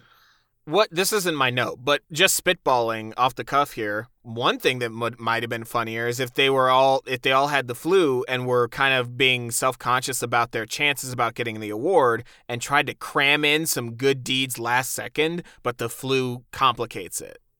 Right. Better concepts. Yeah. But no, that's not what the show does. And maybe the show does maybe the show does it because that's not what the actors want to do. maybe they're like, "Okay, these are actors who are a little bit older. We're not going to make them run around and do these kinds of things. Maybe we just need to have them sit and talk about stuff." Maybe that's a factor. I don't know. Uh, my actual note was when was nerd such a harsh insult? Uh the 80s? That's so Yeah. re- like really? Gosh. It's the uh it's the inherent conservative fear of intellectualism, you know. Um anyway, uh episode 22 which I, I if people are have nothing to do with their lives, they should go to Hulu and look at the descriptions because the next two episodes have actual multi multi sentence descriptions when as you can tell we've been filling in the blanks a lot but for some reason this one has this so episode 22 we're 22 episodes in job hunting when Rose loses her job at the grief center, she begins searching for other sources of work. Meanwhile, Blanche tries to lose a few pounds, and Dorothy is excited when a man she once had a crush on contacts her and asks her out. Did they just think that there was too much in this episode? the person that usually writes the descriptions was out uh, these two days. Somebody looked at their past work and was like, oh, maybe I can get a raise. Maybe I can get their job. and it never. But then they go back two episodes later. Um. Uh. So I didn't exactly. Uh. Oh no, I did have an actual note, but I wanted to say something in general. So my actual note, I think this was the one. There was like, was this? This should have been the pilot. Something about how it was shot, and like it felt very. Let's establish the equilibrium kind of thing, and I don't know. Something about it was just like because I noted this seems like a very early episode. So don't really know Yeah, what I that one's guess. about. It's episode twenty two. Uh, But on the flip side, very similar to the actual pilot, where the where did the plot go?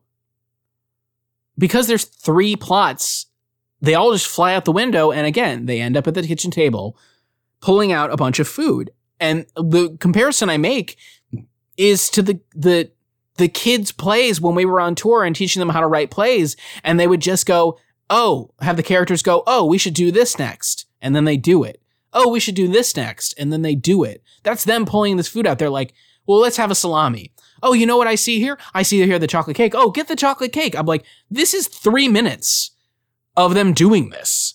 And also at the very beginning of the episode, I had like the gritted teeth uh, emoji, and I'm scared where they're gonna go with this, with the whole grief counseling thing. um, but my thing with the job listing was, I think at one point she is uh, Rose is like, um, oh, you should keep in touch with your emotions, and then I think at another point, I think literally minutes later, she's like, no more tears, and I'm like, how do you? What? Yeah, this this not only that this I, I guess I, I'm guessing this script was probably just this script was thrown together. Ugh. just like throwing stuff at a wall and going, we got to make it. We got to make an episode. Let's go. Episode 23 Blind Ambitions. Rose's sister, Lily, must deal with life as a blind person after recently losing her sight. Meanwhile, the girls hold a garage sale in order to buy a new TV, but find it hard to part with things. Um, I was only paying half attention in the very beginning of this episode, and I heard the term "amusing black family," and then I went, "Brr?" Um, but yeah. So a we already did this plot with Rose with a different person in her life, with her mother, where Rose was really scared of a person in her life not being able to get by. It's different, but it's different because it just it toes the line of bootstraps ableism. It's not that they don't depict a heartfelt situation of a woman struck with a new disability that they're having a hard time coping with.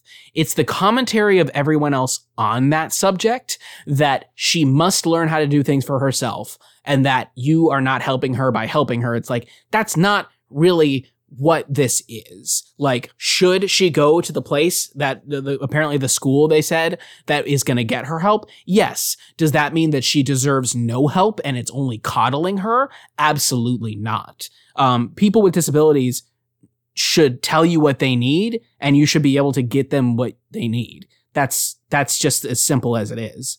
And telling and coming up with this way where she then at the end realizes like, yeah, you know, I pulled myself up and I learned. And then they make a joke about her driving while blind and I'm like, "No, okay, no no no no. No no no no no no. No no no no no." no. And on top of that, the other characters spend their the rest of their time being hoarders. And Rose has a microaggression to a black flight attendant. I literally saw this episode with Rose. This season. We did this. We did this already. What are we doing? What are we doing here, Golden Girls? What is your actual major fucking function? Why? Why do you have 25 episodes in a season and then you repeat one? Why? Why? Episode 24 Big Daddy, Blanche's father, Big Daddy, comes to Miami for a visit. This show's still going, huh? Yep. Fuck. I did laugh at the joke where it's like he's a father to everyone in town. That was kind of funny. That was that was that was tongue in cheek funny that they don't we don't see that often on the show. Um, here's the thing. This actually might be one of my favorite episodes simply because of Sophia's curse. I think that is funny. Sophia's curse is funny, and honestly, their neighbor is just more evidence that everyone in Florida fucking sucks. Um, like this is my favorite subplot. Like f- fuck the Big Daddy plot. I don't give a shit um, about any of that, and like it it it shouldn't be a big deal that he wants to sing. Like I don't know why Blanche is so embarrassed by that. Um, but the subplot with the curse, hilarious, fantastic, exactly what you wanted, and the twist at the end where it was the actual wife who was fucking with the guy because she knew he was wrong, even better. Like, might be my favorite episode. Here, let me fix the Big Daddy plot line in two seconds, first of all. One, uh, just establish that Blanche already knows what his singing sounds like and knows he's going to be bad. I don't know why yeah. that wasn't part of it. That's just simple storytelling that she should already know. And then, she already gave a monologue about his history, and so she should have said, "Yeah, he was great, but when he started singing around the campfire, everybody was like, "It's time to go home. Easy, done. I wrote it for you." And then on top of that, a great way for this to climax is for him to have his first show, have it go to shit, but then don't have it go to shit because, you know, it was like bad. Have it go to shit because everyone started laughing. And then have him be a good businessman and go, well, then I'll just be a comedic singer. Right. Yeah, exactly. Fucking, that exists. That's a thing. Not only that, like country is probably one of the better genres for not being able to actually yes. sing. Yes. So yes. it doesn't even actually make internal sense. Also, also, this man's name is Big Daddy and he's from the South. He absolutely owns a plantation. Anyway, yep. episode 25. Uh-huh. Well, the way they say porch and magnolia tree, I'm like, Blanche definitely grew up on a plantation. Dear God. Oh, boy. Big Daddy's Big Daddy's daddy owned slaves. Episode 25 The Way We Met. One night after watching Psycho, the girls find it hard to sleep. And then they do a flashback episode. Um, like my only note is that like I think the herring circus thing in the flashback where they make fun of her is actually kind of funny. I like that they bonded over that.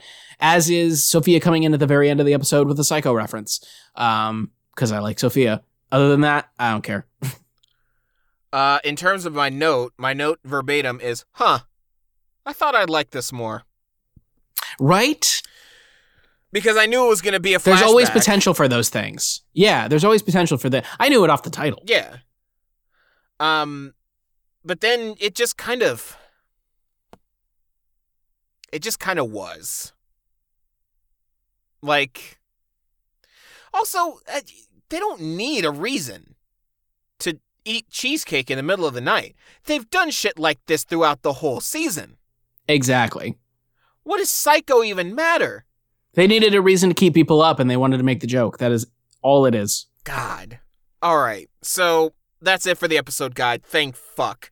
So Also, I've watched Psycho. It's not scary. Oh my god. Oh god. So top and lowest rated highest and lowest rated episodes. Fucking Jesus. In terms of lowest, like fucking take your pick. Several candidates. Right. I mean, on principle, I'm going to go with a little romance because you can't just have an entire episode of prejudice and shitty people being shitty to a person that is just a regular person. Come, just just let it go. Yeah. Oh, uh, what's your lowest? Do you? I'm not even gonna say. I'm not even gonna Okay. bother sifting through it. All uh, My we've said we've we've made we've said our piece on the ones we don't like. Yeah. My highest is Second Motherhood, just because I think the stuff with Blanche is very well handled. Uh, it's a, it's a, it's a storyline that's specific to the Golden Girls, in that, like, yeah, this is something that the Golden Girls would have to deal with.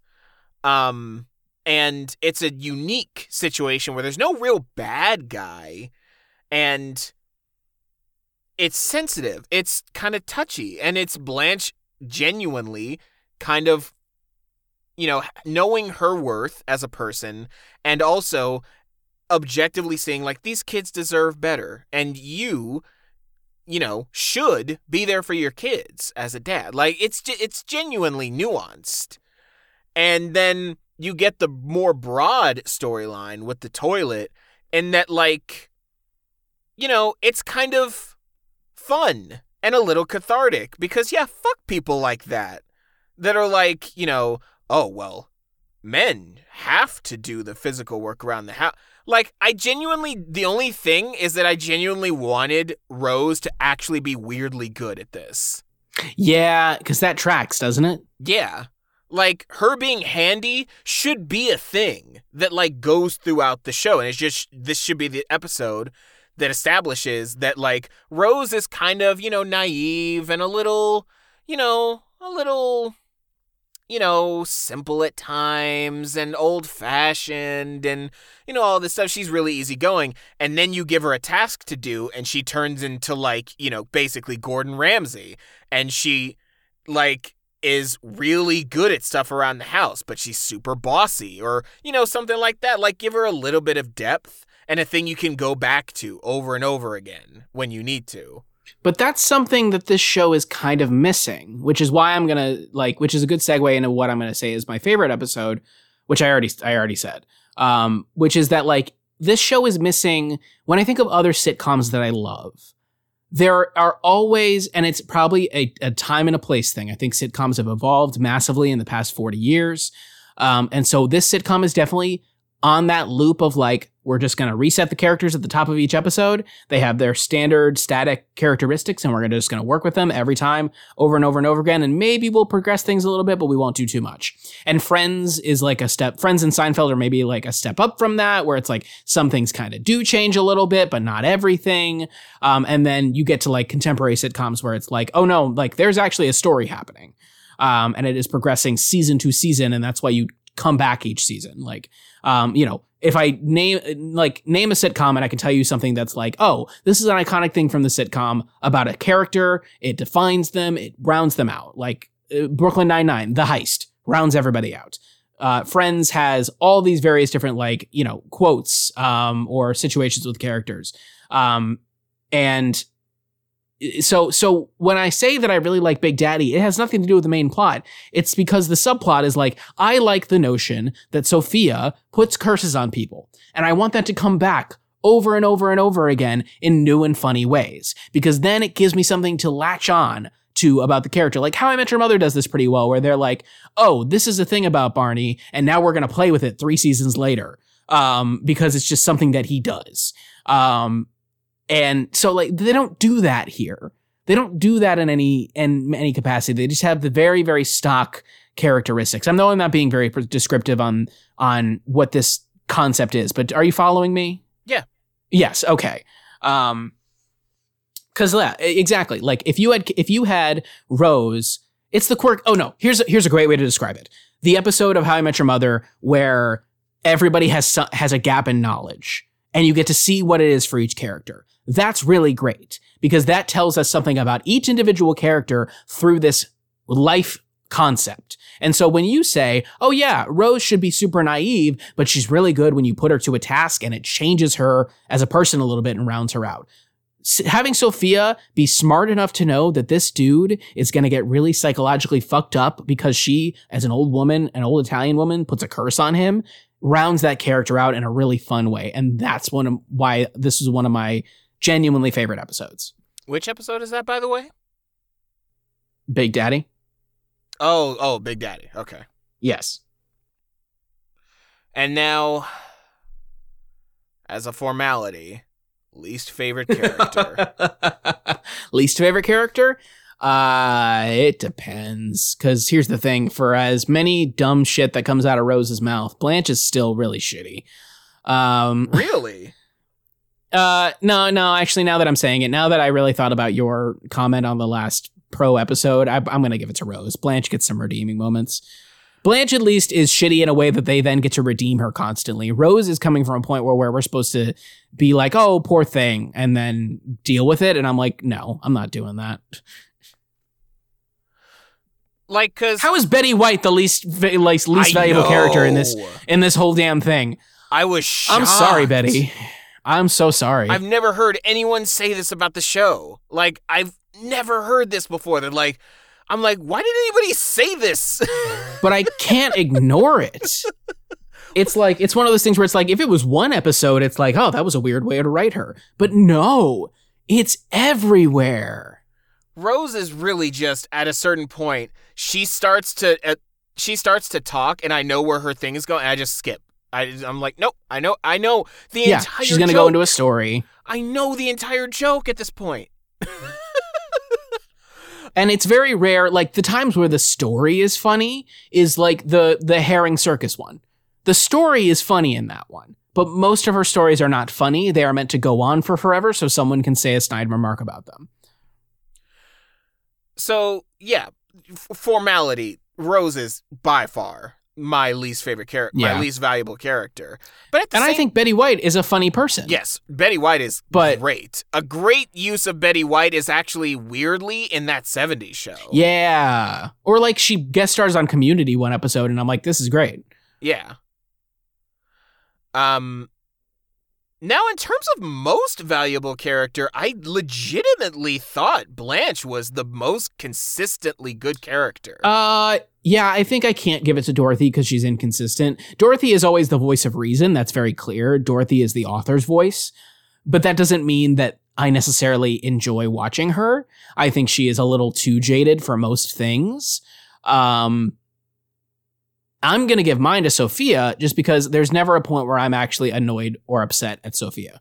Yeah. Um, my only- not, to, not to say that like you can't be annoyed or upset with characters when they make choices, but Sophia is always Sophia's stance on things is always justified.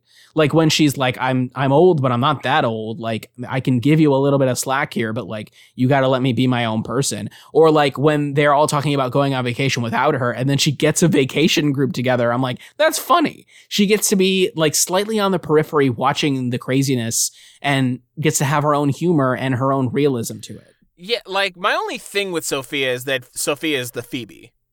Yeah, she absolutely is the Phoebe which like here it's slightly annoying. In Friends, it's really a goddamn shame.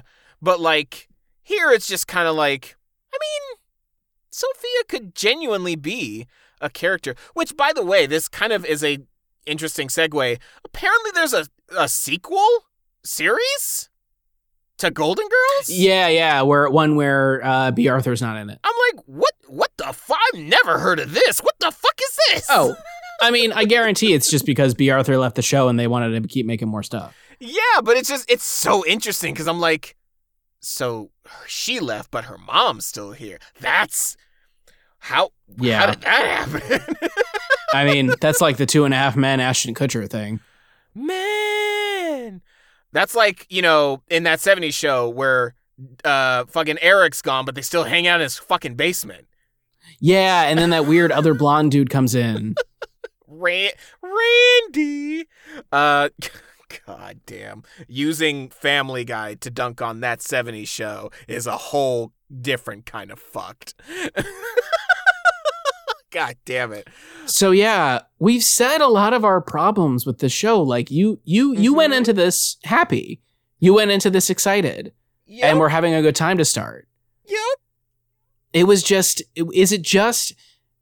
I really, I, I do kind of, I almost wish we had a guest for this because I'm just like, can somebody lighten this up and explain to me Because I why? think that the average. because because millennials really latched onto this show at one point, I think it's that which doesn't track with me. I think it's that the average person does not have high standards for sitcoms. They want quick, easy jokes.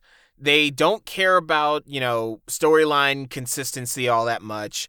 They don't really care about the, you know, ser- a very special episode kind of serious moments because they've been taught to not care about them because everyone makes jokes like the very special episodes, you know?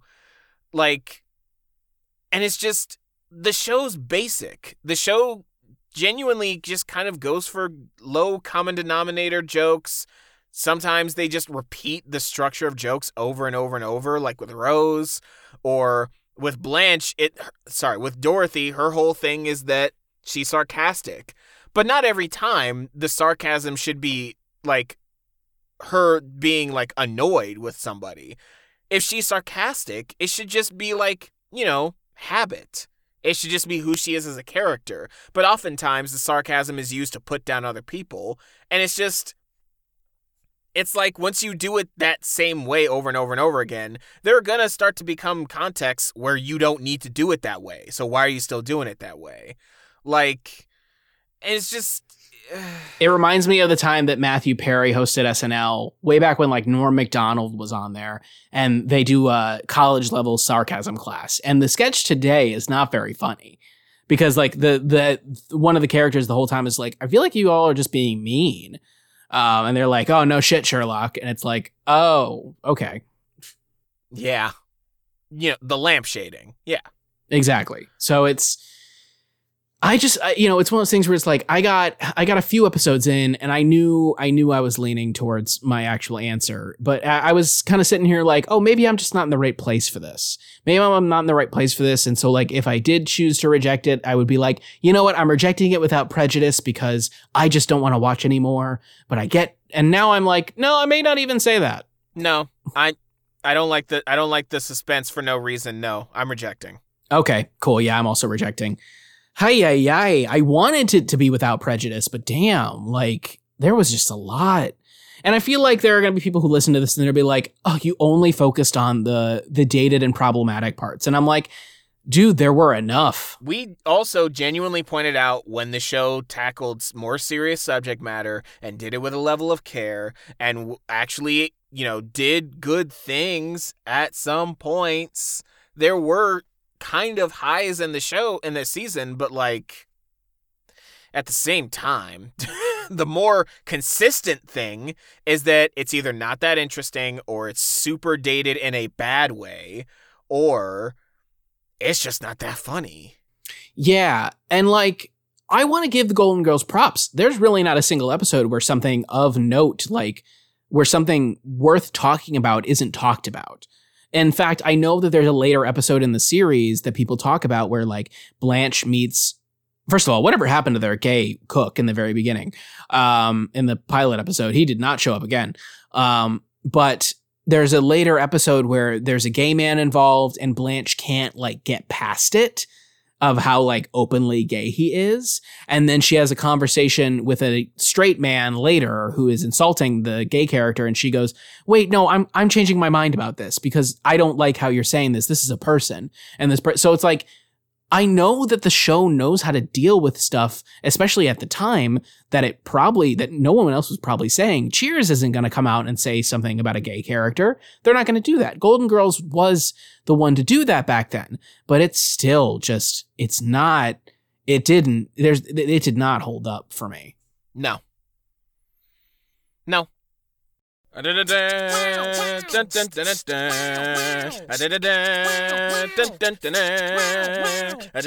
Totally different, not like that others, don't you know? Welcome, one and all, to the Red Team Reviews Draft Lottery, where we will decide what show to review next month, or at least the next time we're set to review a show.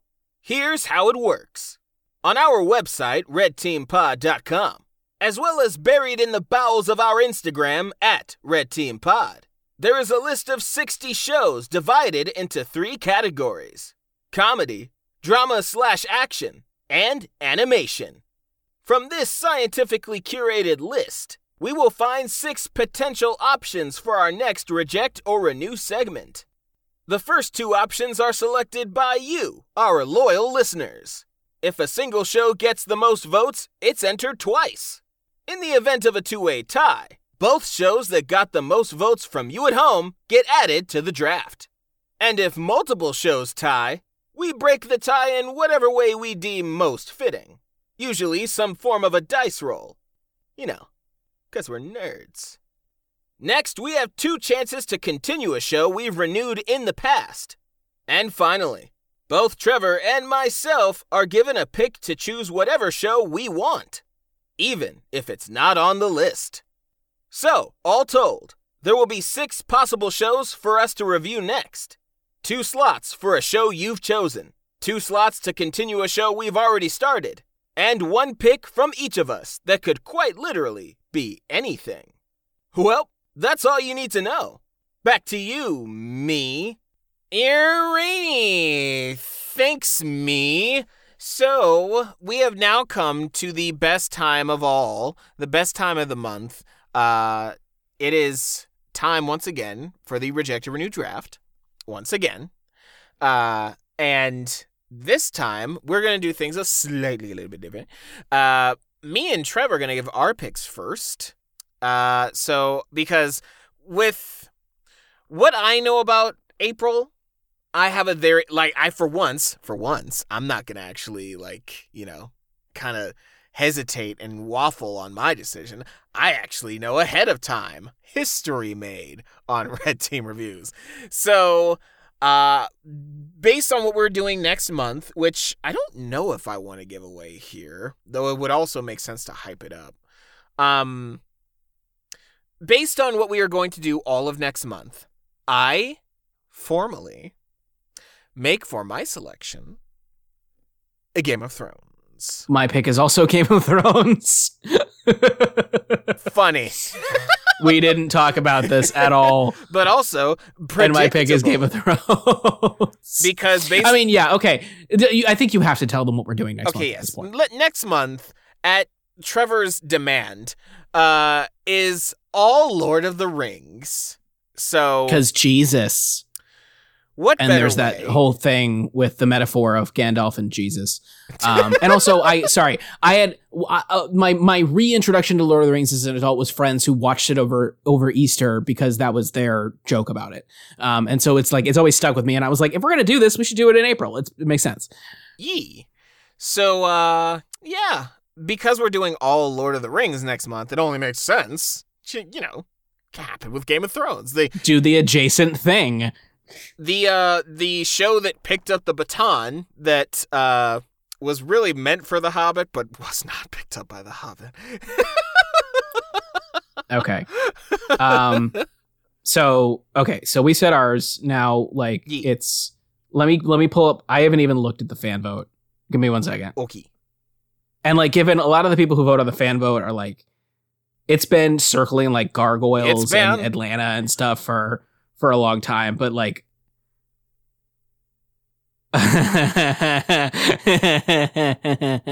uh so you want to know what the fan vote is? What is it, Game of Thrones? Do, do you really want to know what the fan vote is? What? Why? The fan vote's Game of Thrones. yeah, boy. like I said, all of our friends vote on this, and a lot of them knew that we were doing Lord of the Rings, and so Well, I guess they wanted Game of Thrones.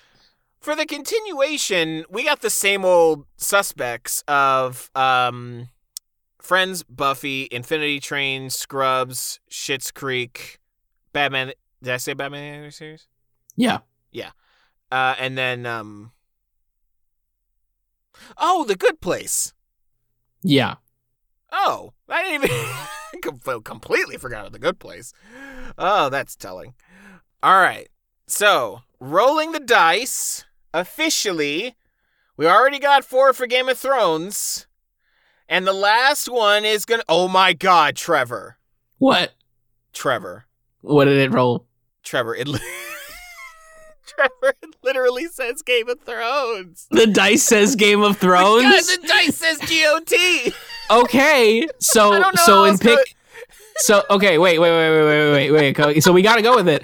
So the so the number one pick, the number one slot, if you roll the the d six now, is Game of Thrones.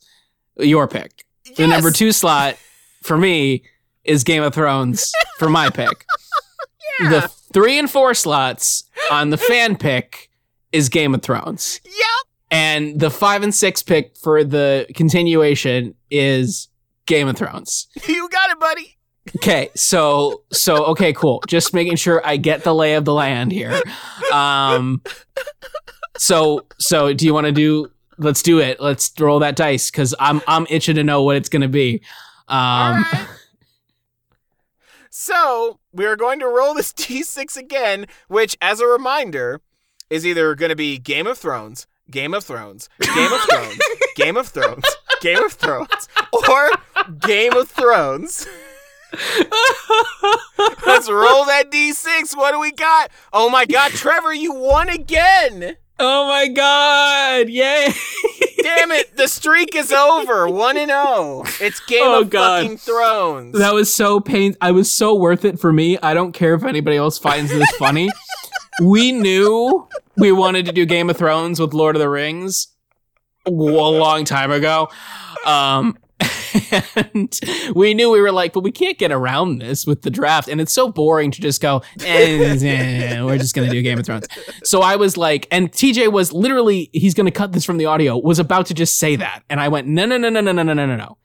We have to fake our way through the draft as if it's No, Game no. of Thrones, which is which is why we had to do our picks first because because if if the renewal had picked Game of Thrones and then we did our picks, the joke would be over. Um, And then Trevor said, "No, no, put in one Game of Thrones." one. but okay, so it just it makes sense. Okay, if we were ever going to do Game of Thrones, it, it it should have been with Lord of the Rings. They are they are they are cousin franchises in a way. Um, and it just made sense. And we're going to do the whole episode with just that thing. As we've seen with literally today's, um, it could be one and done. Uh, maybe. I've Maybe. we've both seen all of Game of Thrones, so like you know. Well, I haven't seen all of Game of Thrones, but I know what happens. Okay, all right, okay. Um, then it might just be. I mean, honestly, uh, fuck it. I'll say some commentary right now. It might be one and done just because the first season is slow. Um, well, then that's build- what I was going to ask you. Did you want to just do the first two then? uh, let's talk about it. It may be that that's too much of an undertaking for one episode. Okay. Um, that's all. That's my main thing because like the we would have to then say like, cool. Here's a plot line that we're just not going to talk about in this episode. Like when we go over the episode guide, we might just be like, and oh, by the way, also uh Arya's doing this thing and we're not going to talk about it. Like we might have to like make agreements as to like what we will talk about and not talk about in order to get through two seasons because we made that mistake with Mandalorian. Cool. So yeah, uh we just we just it, painstakingly dragged ourselves through a joke. Hopefully, it lands for Game of Thrones. this will show my Uh, real talent as an editor. yes, absolutely. Because I as if yes. the last two weeks did not. uh huh uh huh. So, uh, let us know what you thought of Spencer. Let us know what you thought of, uh, if you thought Kristen Stewart should get the Oscar for Best Actress in a Leading Role. Yes. Uh, but only because I have not seen it literally any other performance. um, also, for the meme, yes, you have to. you literally have to. I need it so that all those videos making fun of Twilight now retroactively are hilarious because she's a Oscar winning actress. I need this actually. so let us know what you thought about Spencer. Uh, let us know what you thought about Golden Girls. Um, if you think we're stupid heads for not renewing it, I'm sorry. Um, and if you have favorite episodes, you know, go ahead and talk about them. Uh, I've even before I watched this season, I did watch compilations on like the best moments, uh, like the best lines. Uh, I think from Dorothy specifically. so a couple of them came up in this season. I was like, oh yeah, I remember that. well, I think what's interesting is that like having been through Fresh Prince season three and this, I'm like, oh god, if Friends comes up again, I feel like we're gonna be so much nicer to it. season two. Season two is not the worst. Season three is the worst. Because there's a thing that happens in season three that just fucking dominates all of season three, which sucks because there are good episodes in season three, but holy fuck. Um, oof. People that know, they they know. But yeah, season two is genuinely a question mark at this point. Um, and I forget, are there re- no? Yeah, there is one reject. Uh oh. oh boy. So until next time, until all that happens, uh, uh, insert Lord of the Rings reference because I'm sorry, I'm not that guy. Um, and yeah, I've been TJ Patrick, I'm Trevor Catalano. and Thank you for being a friend. thank you for being a friend. Anybody else notice that that theme song just feels like they're stalling by the time they get to the second verse? And it's like, and if you threw a party and invited everybody you knew. and, uh, and also uh, to you, you having some. Exactly. Good night, everybody. Respect women.